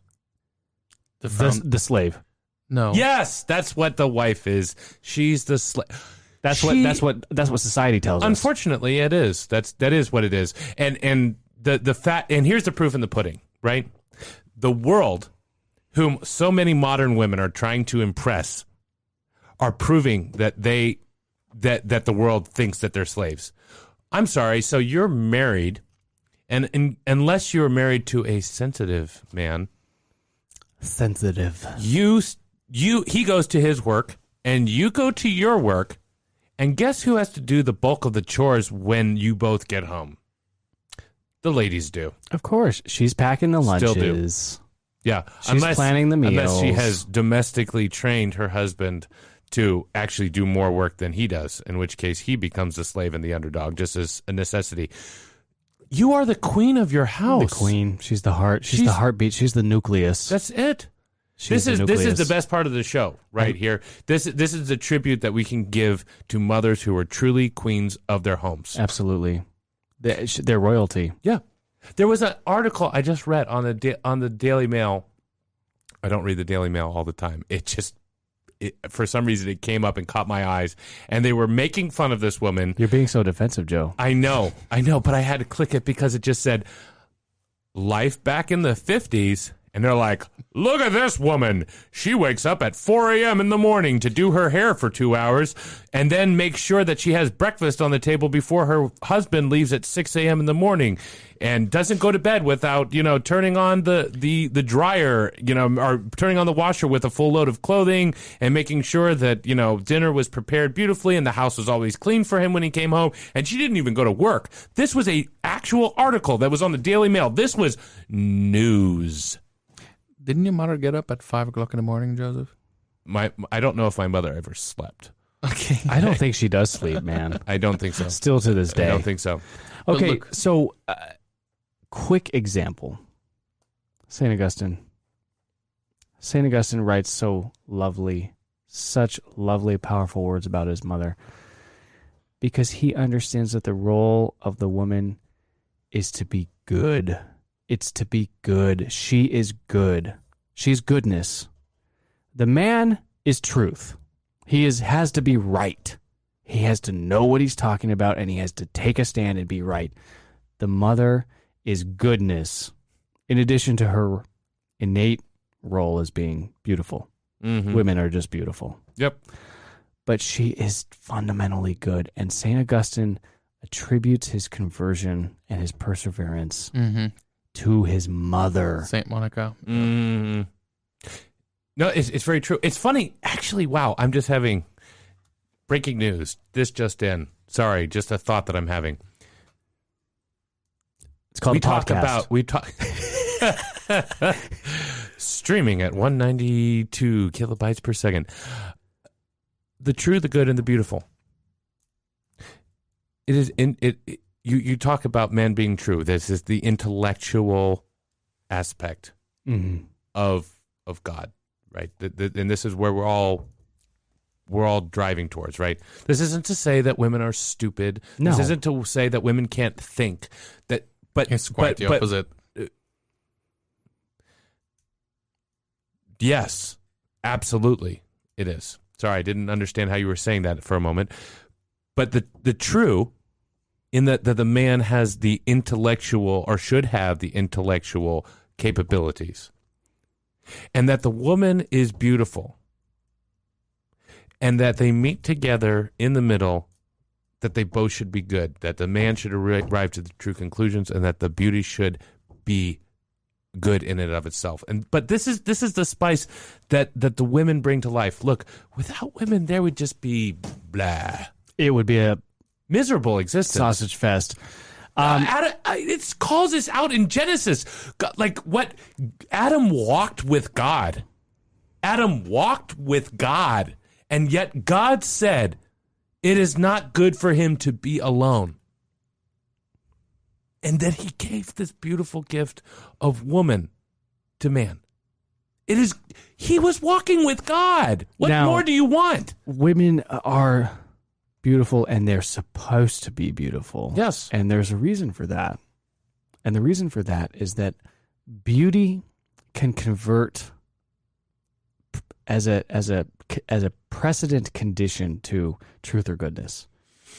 Beauty turns your head and captures your imagination long before the truth or the goodness of an idea. And a woman has to turn your head before she can turn your heart. And that is the essence of being a woman, is to be beautiful and to be something that men aspire to behold and to chase and to have and to hold. That is what a woman is. It's a superpower. Yeah. Because she can take that power and she can either use it to inspire men to be good, or she can seduce them to the depths of depravity. And sh- nobody else in the world can do that. I can't do that to you, Joseph. I can't take you t- to hell with me. No. As easily as a woman can take you to hell. Yeah, that's a fact. It's a fact. It's like this this this magical staff almost. It's like you can only go this way or you can go that way. And I can't inspire you to heaven as convincingly as a woman can inspire you to heaven. No. I had to say that because no. I felt like I was going to get a comment that said that women take men to hell and whatever. No, no, no. But th- th- this is this is also why it's very common to um to be uh, or, or, or angels to be represented as a- a- a- effeminate, because we look to women mm-hmm. on earth That's very true. as mm. as an ideal innocence, as an ideal beauty. And so when we oftentimes, not always, and there, there are many wonderful representations of very, very virile, masculine angels, but oftentimes in all sorts of forms of art, they have sometimes effeminate features because we we look towards that. And if women really only really appreciated the effect of how good and beautiful that they are, and that impact that it has on a man, it it, it would just it would bl- it would blow all, all of our minds. Oh my gosh! So um, today, sorry, go ahead. I want to actually talk very briefly about something that is happening in our current society. I think it's one of the biggest problems, and I think people underestimate it. People are focused on the fact that the sovereign pontiff has, you know, makes funny statements or this all kinds of things going on in the world. For example, don't breed. Like rabbits, yeah. Or I mean, just off the no, top of my no, head, okay, that one okay. came to mind. I don't know why, but I think one of the biggest problems with current society right now is the male identity. They are pushing the sodomite identity and the equality between men and women left and right. Okay, yeah. So, ladies, if you care about your husband, if you care about your family, okay. Here's the here's the deal, okay? I think a lot of guys are not stepping up on to the game that they should be. I think we all agree to that, right? Sure. There are there are there are weak men. They're not yes. you know taking up their responsibilities. They're not taking care of the boys. Not oh, taking care oh. of the children. And nobody nobody talks right? about weak men quite right. like Catholic Guardians. So, but the natural reflex would be for a lady to like, whoa, hold on, I want to protect my family. If the guy ain't doing what he should be yeah, doing... she steps up, right? She steps up, yeah, right? Now, the thing is that I think you need to reflect on how you do this, because you can you can really take it over to such an extent that you're actually taking away from the male responsibility, and then if a guy has a confused kind of, I don't know, notion of what he should be doing, he's going to step back even more, right? So oh, how, is, oh, yeah. You how, should give that man. How many times do you see space? These families where the mother is like the alpha female? She's right. in charge of everything, and the dude just sits around and plays video games. He checks right. out. He's right. like, I'm checked out. I'm done. And, you know what? She's got it. Right. And the thing is, like, look, I'm not saying that women who step up are necessarily doing wrong. I'm not saying that, because sometimes it's really necessary. But however, you should consider the two questions. How can I stimulate my husband to move into the right direction where he takes responsibilities that he should? Mm-hmm. And secondly, like how, you know, you know, how, I don't know, how can I step back to, you know, there's two virtues actually that stand out with men and women. With men, the virtue that stands out with the saints, it's courage and fortitude, right? Mm-hmm. And that's really what men excel in, okay? Mm. And with the ladies, with our, la- with our lady, with Mary, okay, it's humility. Mm. So truly one of the most excellent virtues to imitate as a woman is humility. Ask yourself, like, how can I be humble and in in that sense support my husband and, and stimulating really to get to that stage where I'm fully supportive and I'm putting yeah, myself in yeah. the background. Well, That's here's it. one of the ways to do that. They, they can, that they can do that. And this is one of the points that we um, had wanted to cover anyway. When a woman runs a well oiled machine at home, when the domestic life is taken care of, when she views her domestic duties as her calling, her vocation, when she takes it seriously and treats it like a profession, the man can do nothing but succeed, especially in a professional environment. I mean, and because we know that this is true, because the inverse is absolutely true. Yep. The inverse is when the, when you've lost control of the home life, when there's when when it's when it's chaos when you get yep. home, when nothing is is orderly, when the man comes home to a dumpster fire, and he's sucked in to to the domestic life, he cannot focus, his mind, his energies, his attentions on providing and protecting the family. Yeah. I, I, look, again, th- this is this is the problem. This is the world has deceived us in order to destroy the family. You don't have real mothers. You don't have real wives. You don't have real families. Yeah. Fact of the matter. Fact of the matter. You, you know, you can make the argument, even in some cases, that if the the husband is off more often than not, away from the family, that you still can have a very real family with a good, solid woman who knows what she's doing. I know, exactly. A great example is, especially in times of war, like you talk about the Crusades, you talk about, you know, World mm-hmm. War One. You could even talk about World War Two. Families still existed. Good families still existed because there were solid, committed women who were wives of of soldiers, of Marines, mm-hmm. of knights, of all these. These families still moved on because these women knew what needed to be done. And they carried it on almost single-handedly. Come home with your shield or well, on it. Or on it. Spartans.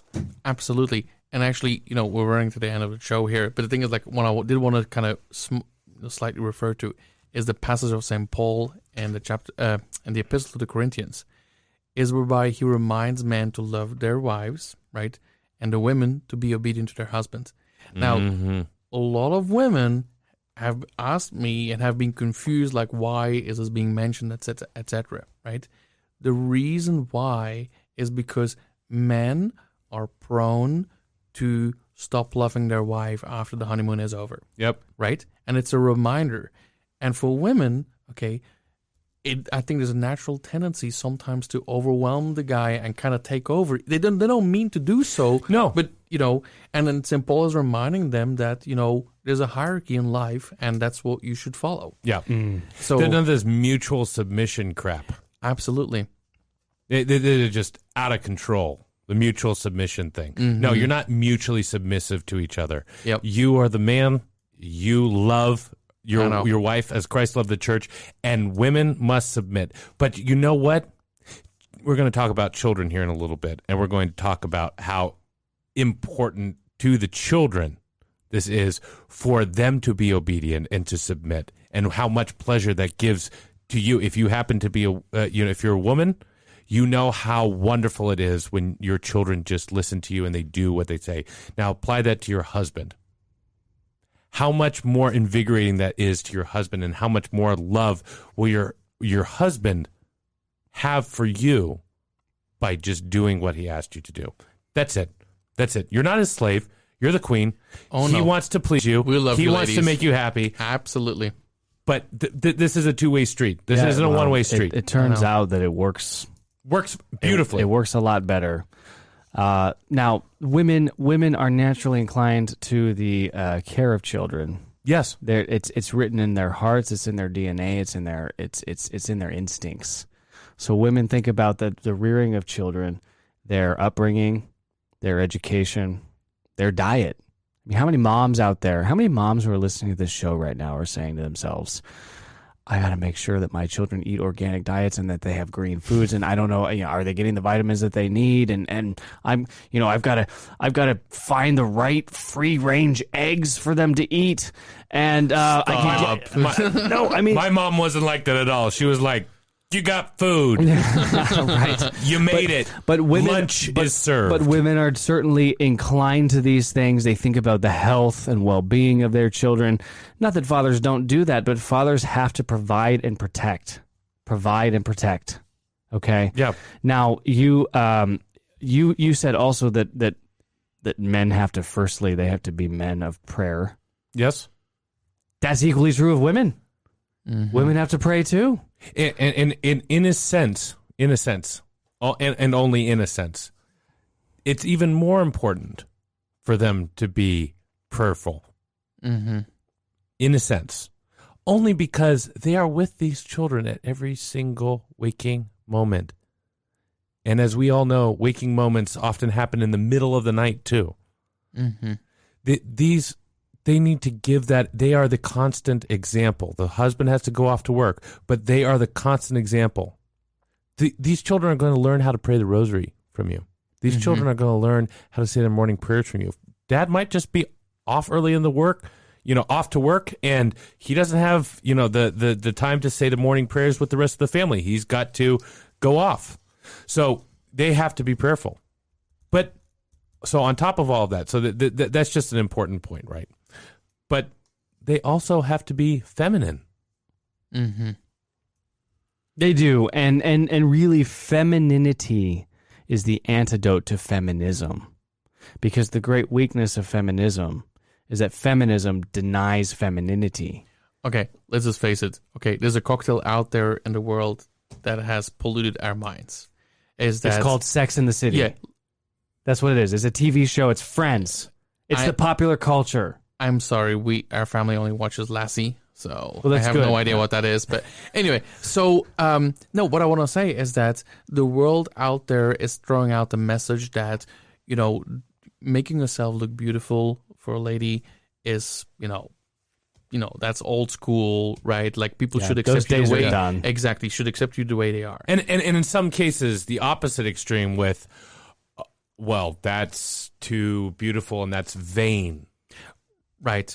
That that and, and right. That's, that's that's that's less often the case, but a lot of people there there are definitely people out there that think. But that I want they shouldn't. I just want to call out the shift that's happening. Okay, so that they're saying to to some extent, like, you know, ladies, you know, you are who you are. You should be loved the way, you know, the way you are, without makeup. Don't worry about it. And at the same time, at men, they're saying, like, you know what? Yeah, who cares about dressing nicely? Because, you know, who, you are who you are. You know what? It's funny, but that formula actually doesn't work. Your wife actually likes your, you know, the man, the husband, to be dressed nicely. It's mm-hmm. it's funny. You know what? Huh, how strange. Social media is actually wrong, or the newspapers are actually wrong, mm-hmm. right? And vice versa. Ladies, your husband will love you even more if you if you make yourself even more even more beautiful and accentuate, you know, what you are. Yeah. That so, is. Yeah, it, it, that, that's absolutely it, it, true. It's, it's very important. She and should, it, uh, yeah, and, and, and she can accentuate how she is, not just in her appearance, not just in her physical appearance, and how she carries herself. These are important things. Dressing like a lady, wearing a dress. You are not uh, average. Make right. It, show it. Right, but but also in her intellectual prowess. Yes. But there's a fundamental difference between um, the intellectual uh, responsibilities of a woman in a well-ordered Catholic family Um, than the intellectual responsibilities of a man in a well-ordered Catholic family, because fundamentally, not only does he have to be a master of the faith and understand what is what is actually true so that he can lead his family, mm-hmm. but he also has to be a master of his trade. She has to be a master of her trade as well, but her trade is the rearing of children. And so she needs to be an expert in raising and rearing and educating children. Mm-hmm. So she should be an intellectual giant in that regard. You know what? The amazing thing is that it comes very natural. It of course does. It does. That, but that's the amazing thing, does. because you women to, think, like, I need to read books. Let me order some books on Amazon for it. It's counter-instinctual. Mm-hmm. It's mm-hmm. counter-instinctual for a woman to deny that and to go out and say, well, no, actually, I'm going to become a marketing executive. Yeah, I know, but it's so or funny. I have to have a P H D to teach my children. But the funny thing is so many women yeah. think it these days. They mm-hmm. think, like, well, I don't have the experience. How am I going to do this? Blah, blah, blah. There's, and you know what? God provides. Now, there's a premise here that we haven't actually stated. There's a premise that is underlying a lot of what we're saying with regards to having a big family and the role of the woman in the big family. And so I have to state the premise so that we can unearth it and bring it out into light. And that is that homeschooling is the preferred option for rearing children. Homeschooling is the preferred option. If you send your children to school, if you send them to public school, you might as well send them to hell. Period. Yes. Now that's, that's true. That's it. Now, I, what I'm saying right now is the ideal. This is the ideal. Well, well not everyone can do well, the ideal. Well, hold on a second. Hold right? on a second. Back up. Back up. Back this up. This is back the up. practical ideal yeah, of okay. the situation the, the, of today. The, okay, given right? the circumstances, yes, right? It is yes. certainly not the ideal. No, it's but not given the, I- the circumstances. No, it's not the objective ideal out there. You know, in, in whatever. But in the practical world in so, which Mike, we live, did you go to public school? I did. I'm oh a product goodness, of public like school. You just stated. I know. That. I did. Yeah. I'm a pro- I'm the guy sitting here in this room with you two. I'm the one who's only been Catholic for fifteen years. I'm the convert. Like you're, I'm the con- only, you're only fifteen years old? I am the convert from the world. from the public school world. I even went to state school for higher education. Okay, people, I have an if, advanced, you ha- if you're I listening ad- to the show, please shut it down Martin, right now. Martin, I have an advanced degree from a state university. I am I am Mister Secular, okay? Like my brother will. So I need to talk to my psychiatrist. No, not an advanced, not an advanced degree, just a degree. That's true. Okay. Right? Okay, so check this out. Ladies, now listen and listen up, okay? One of the things that women just excel at, and one of our first shows, Joe, when we talked about the family book, we talked about how fantastically only a woman can do this. Only a woman can distribute the graces of her house. Imagine that.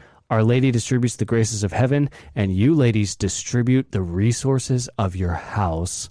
And Family Book Show. This is Family Book Show. This is early days of R T F, one of our first shows. I think we did it live on Facebook. Yeah. Woe to the woman who cannot do that. Woe to the family that takes their patrimony and spends it and wastes it. Could right? you put that in practical terms for the rest of the f- listeners? Women are thrifty. They're yes. creative. Learn to sew. You'll save a lot of money. You can make your clothes at home for your yeah. children. Learn to bake. You'll save a lot of money. You don't have to go to Starbucks. Shouldn't go to Starbucks anyway, yeah. right? But learn to do the things at home that you can do cheaper, better, higher quality. Yeah. You know the ingredients. You know you know what's happening there. Right. You can involve the children. It almost becomes a Montessori school. Don't don't be the wife of the husband that has to be at work telling all the other guys, saying, "Yeah, my wife's burning a hole in my pocket. I gotta gotta do what I gotta do, and I gotta work some extra hours because my wife's burning a hole in my wallet." Right. Look, I mean. Guys Just have like enough, the men guys, have to deny themselves. Yes, guys have to do the same thing, right? And it's easy for us to blame blame our wives for that, right? But there's there's plenty of things that, that we are tempted to go spend money on that we probably shouldn't go spend money on. But don't give your husband the excuse in which, yeah, don't don't go, don't don't don't give your husband the excuse. You need to be taking care of what he is working hard for you. And the children. Listen, there are certain guns that I have to have. That's not a luxury. It's a necessity. Okay, Joe? All right. I'm just saying that right now. Like thirty period. Guns. No, okay, just, just kidding. Just, you know, let's let's just let's just move on from that. Hashtag too much information. We yes. are talking now about we're talking about large families. Okay. All we right. have been speaking ad nauseum about the role of men and women. We're gonna drive it home now with the responsibilities of the children very quickly before we get practical about the finances. We've been alluding to the finances. Listen up, children. Children in large families, you have a responsibility too. If you're playing this podcast in a car, hey, children, this hey. is for you. Hi, we're speaking to you. Look, your parents have a responsibility to do everything for you. They give you clothes. They give you food. They make sure you get up and go to bed. They play with you. They teach you how to pray. They teach you manners. They teach you lessons. They teach you about the world. They're doing everything they can for you. If they're listening to this podcast, They're they're trying to learn more about what they can do for you. This is for you. And they have subscribed because they love you.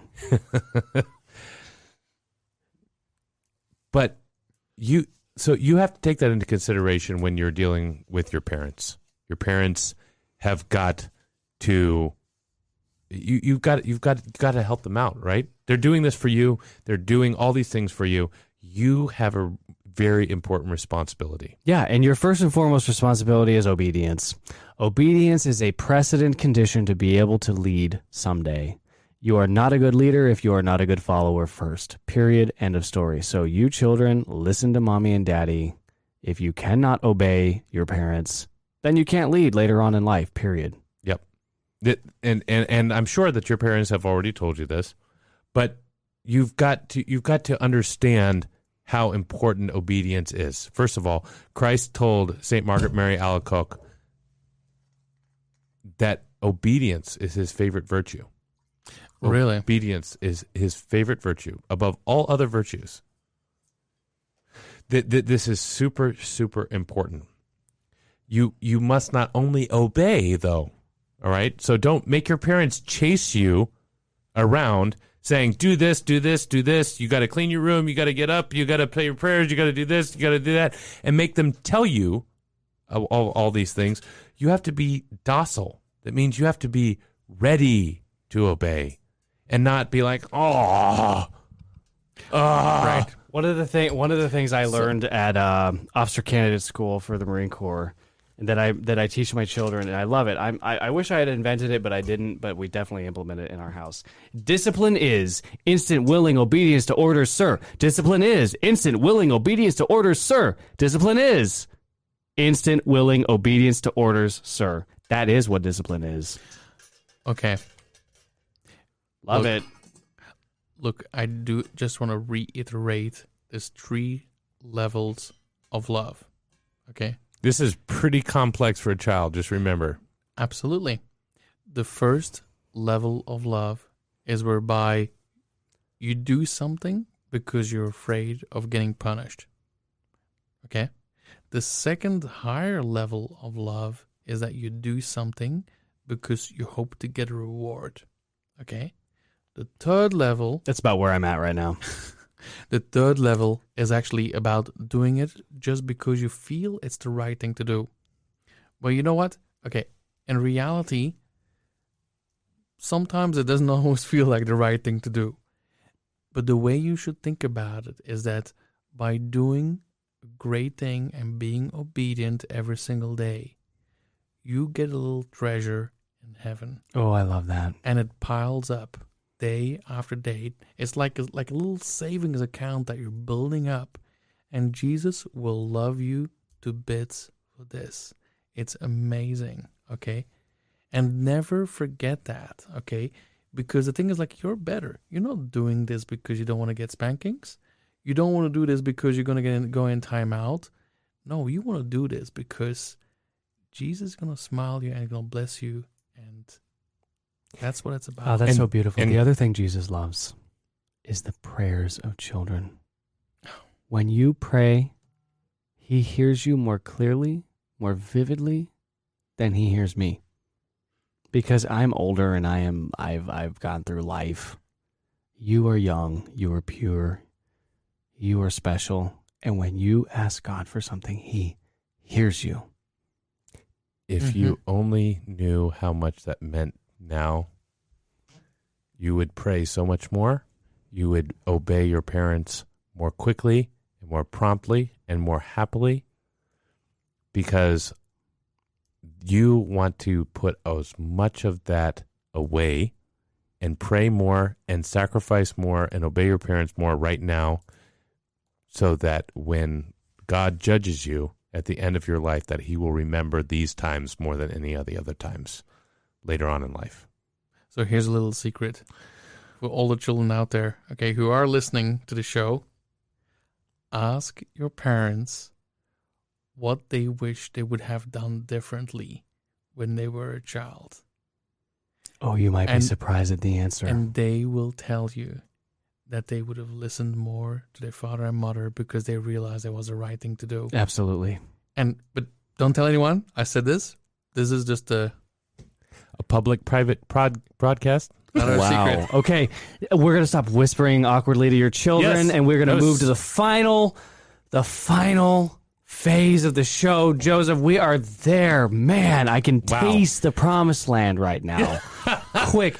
The, the okay, bullet we're... point six, it says yeah. quick financial tips. Quick financial tips, Joe. I'll say a sentence just to say that we're doing this part of the show explicitly because Matt asked this as a clarifying point on what he asked us to do when we did this. So we're going to talk about some quick financial tips because this is often something... This is the excuse. Th- this is the this is one of the biggest excuses, right? Absolutely. This is, this is the excuse that's uh, that, that that people refer to in Humana Vitae, and you know they're just like, hey, that means that we can you know just have as many children as you know as, as few children as we want because we could have economic crises. So. This is we're going we're going to get across some concepts about how people actually make this happen. Okay, so one of the um, first of all, let's just start with the Italian proverb. They uh, every child is born with a loaf under his arm. This is all Italian. Come on. What are you talking about? Every child that's, that's is, English. is born with a loaf under each arm. The more generous you are, the more generous you are, the more generous God is. God's going to take it's care of you. It's kind of like the Our Father prayer when we say, uh, forgive us as we forgive. Yeah. How about uh, how about we be generous, yeah. too? Give us this day our daily bread. You ask you ask this and are the Our Father all the time. Do you think that God is going to not take care of you? If he cares more about the swallows in the barn, as you were, like it says in Scripture, right? You're going to be taken care of. Don't worry about that part. God's going to take care of it. You do your part. All right, these are super practical things. We probably should just have one of our wives give this portion of the show, to be honest. But look, one of the things that you... Uh, a huge expense in people's wallets today and a growing share of people's uh, disposable income is on food.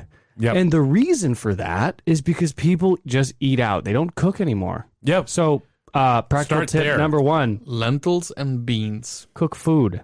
Yeah, I love cook. I love food, but I especially love it when my wife makes it. Plan your meals out in advance. This will prevent you from buying things that you don't need. You know what? Dave Ramsey says it. Show up to the grocery store with a shopping list and stick to the list. Yeah. Don't show up hungry. Amen. No.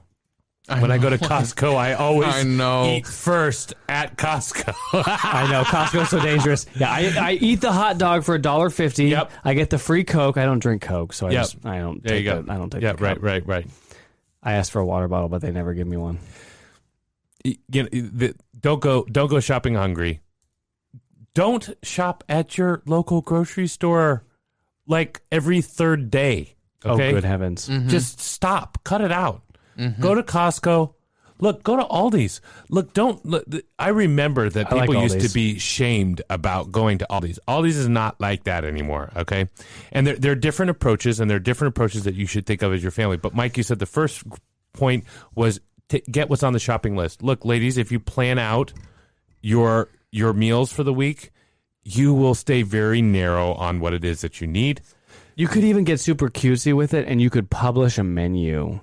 Yeah. You could publish a weekly menu. Here's what's happening. On Thursday night, we're having lasagna, and you can like think about that for all week, and you're thinking, man, Mama's going to make lasagna on I still Thursday love lasagna night. Because I'm thinking of the menu that was on the fridge. Now, when here's super practical tip. When you go to Aldi's, bring a quarter with you. Okay, guys, let's move on Bring here. a quarter so you can get a cart. This, you get a shopping cart. This show is sponsored by Aldi. It's yes. hard It's hard to get a shopping cart if you don't have a yes, quarter. It's true. But, but you'll the, get your quarter back. It's yeah. just a deposit. It's just to make sure that you put the cart back where you're supposed to right. put it. Okay. Uh, now, buying in bulk doesn't always save you money, Joe. Does not here's always. Where, here's where your basic math skills kind of come in handy because yep. you start to compare prices on a per ounce or per gram or per pound or per whatever basis.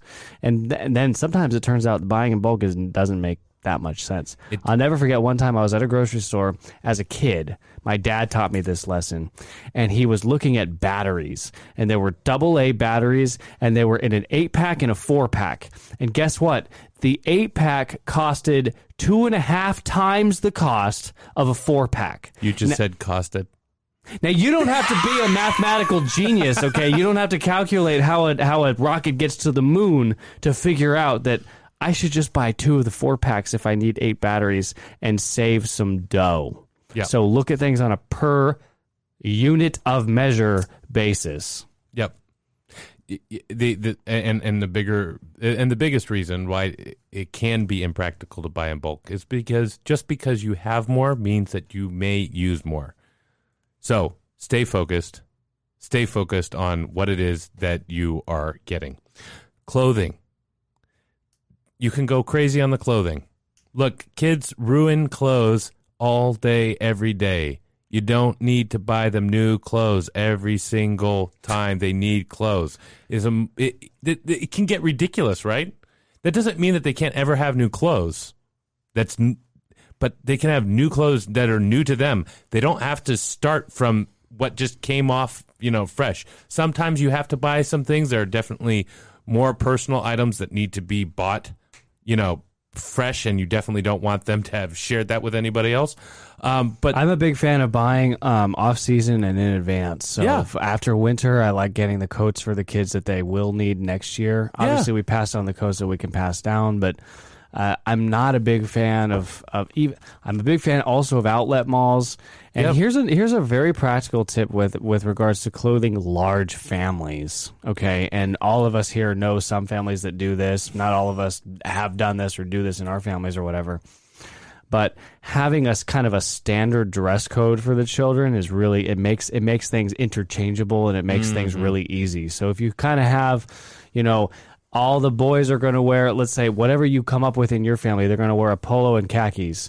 And then everyone kind of has an array of different polos of the same style or whatever. And then they've got khakis that are of different colors, blue and brown and tan and whatever. And then you kind of intermix those things. That makes them interchangeable, uh, or if you if you will, modular. And yeah. that way, as the children grow up and whatever, they can kind of move into and out of those things. And then they can mix and match Uh, appropriately within yep. the dress code of your family. But I'm a big fan of kind of uh, it makes it easier for us. This is what we do anyway with four boys uh, right now, is all the boys wear the same exact things every single day. Not not every day. They are matching each other every day. So they mm. all are wearing the same.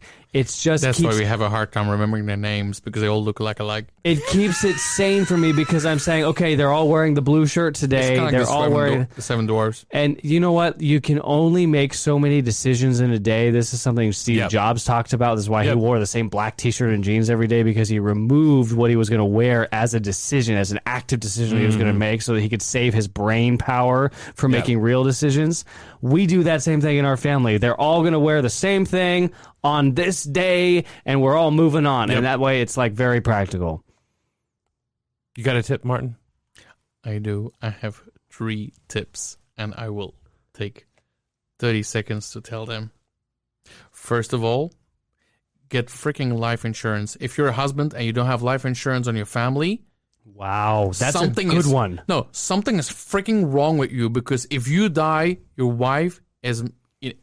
That's it. I knew someone who left behind seven children. He didn't have life insurance, and his wife is struggling. Okay? If you're a spouse and you don't have life insurance, you know, to make sure that you're covered with your children, talk to your husband about it and make it happen. Secondly, listen to Dave Ramsey.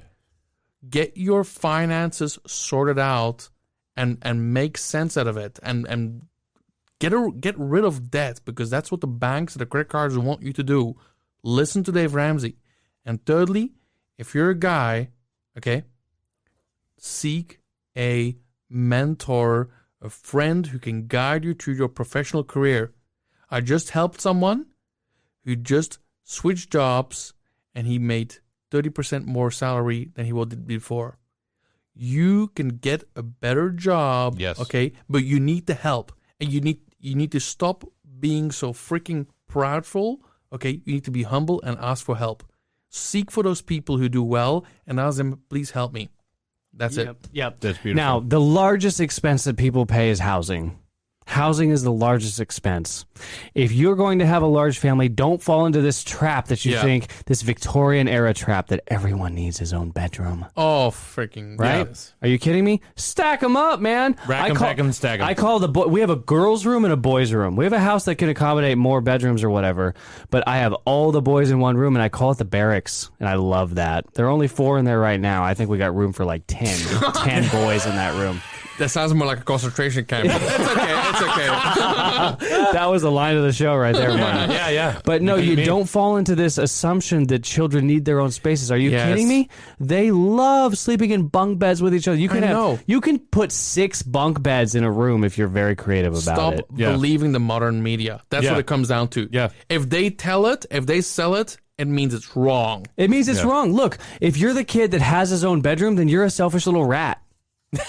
Okay, know. You shouldn't have your own bedroom. I was the oldest boy of twelve children, and I had my room for, I think, a total of two years during my entire childhood. Yeah. And, and you're, and you're not eighteen. A selfish yeah, rat. This explains yeah. why Joseph is the way he is. Yeah, yeah, yeah, yeah. No, those, those two, two years. years. Those two years were formative. Those two years were formative. We already said it. We are big fans of homeschooling. You can save so much money by homeschooling. And Matt, think about this. When a woman says that she needs to be fulfilled in life by having a career, what is she actually saying? She's saying, I need to have my nails done so that I can pre- present well at work. I need to have my Starbucks in the morning, and I need to make at least sixty thousand dollars in order to cover the childcare costs of the children that I would otherwise be watching for free.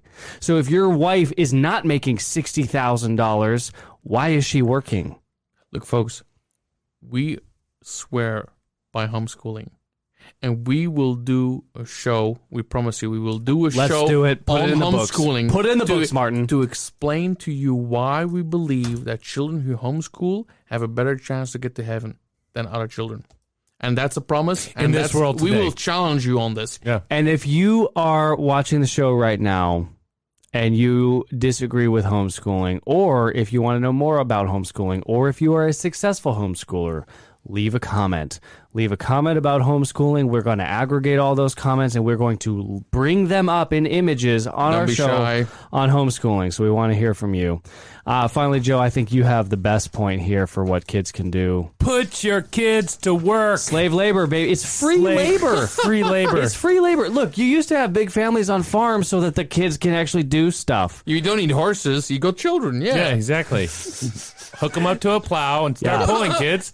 No, no. Look, seriously. Like, we, we did this as kids. We we uh you did uh work for our parents that, you know, was driving a uh, a, a bigger um you know small side business and whatnot. But look, seriously, there are some there are some incredible families out there. I, I have several in my mind right now. But there was like a, a family that was that all the girls could sew. And they, they had embroidery machines and sewing machines, and their dad like put them all to work, and they, they, they put their you know their hands together to actually you know create all these beautiful things, and they sold them online and whatnot. There there are there are lots of families out there that are like this. I'm not saying tons and tons and tons, but there are definitely some families who are models about this. One one family that I knew cre- created a media company, for crying out loud. What you're saying, what you're saying is, uh, when you have a large family, don't look at your children as cost centers. Look at them as revenue centers. Exactly. Figure out ways you yes, can squeeze exactly. revenue dollars out of those little. Make children. revenue, not make them. Don't let them be liabilities. Okay, let's just be all right about this. That's, I think, everything okay. that we that that is the that, that that is like actually that is all the basics that we've tried to cover in this show. That's how long it took. But you know what? People hide behind a lot of reasons for not having large families. Okay, I think we're selling our audience short. Oh, we no. promise on, we're about no. to hit the button. Yeah, we press the button because you know what? We're gonna give you a lot more shows. Make sure you to subscribe to this channel. And everything, Facebook, you know, you know it, whatever the whole it is. Litany. Exactly. Because you know what? All these topics that we covered, we owe you a show. Because we more. owe you we owe you more. The explanation of why what we said fe- what we said. What is femininity? What is masculinity? Absolutely. How, how do children obey? How to fix your finances, how, how to, to grow your income, how to make your husband a, a leader. How to how to how to vet how to vet life insurance. It's a yeah, whole show. Absolutely. That's absolutely. a whole show. I was a financial advisor. Let it come. You know, bring it on. Bring it on. Hit the button, Joe. Listen, lots of people hide behind not wanting to have a big family because you want the pleasures of this world, the flesh pots of this world.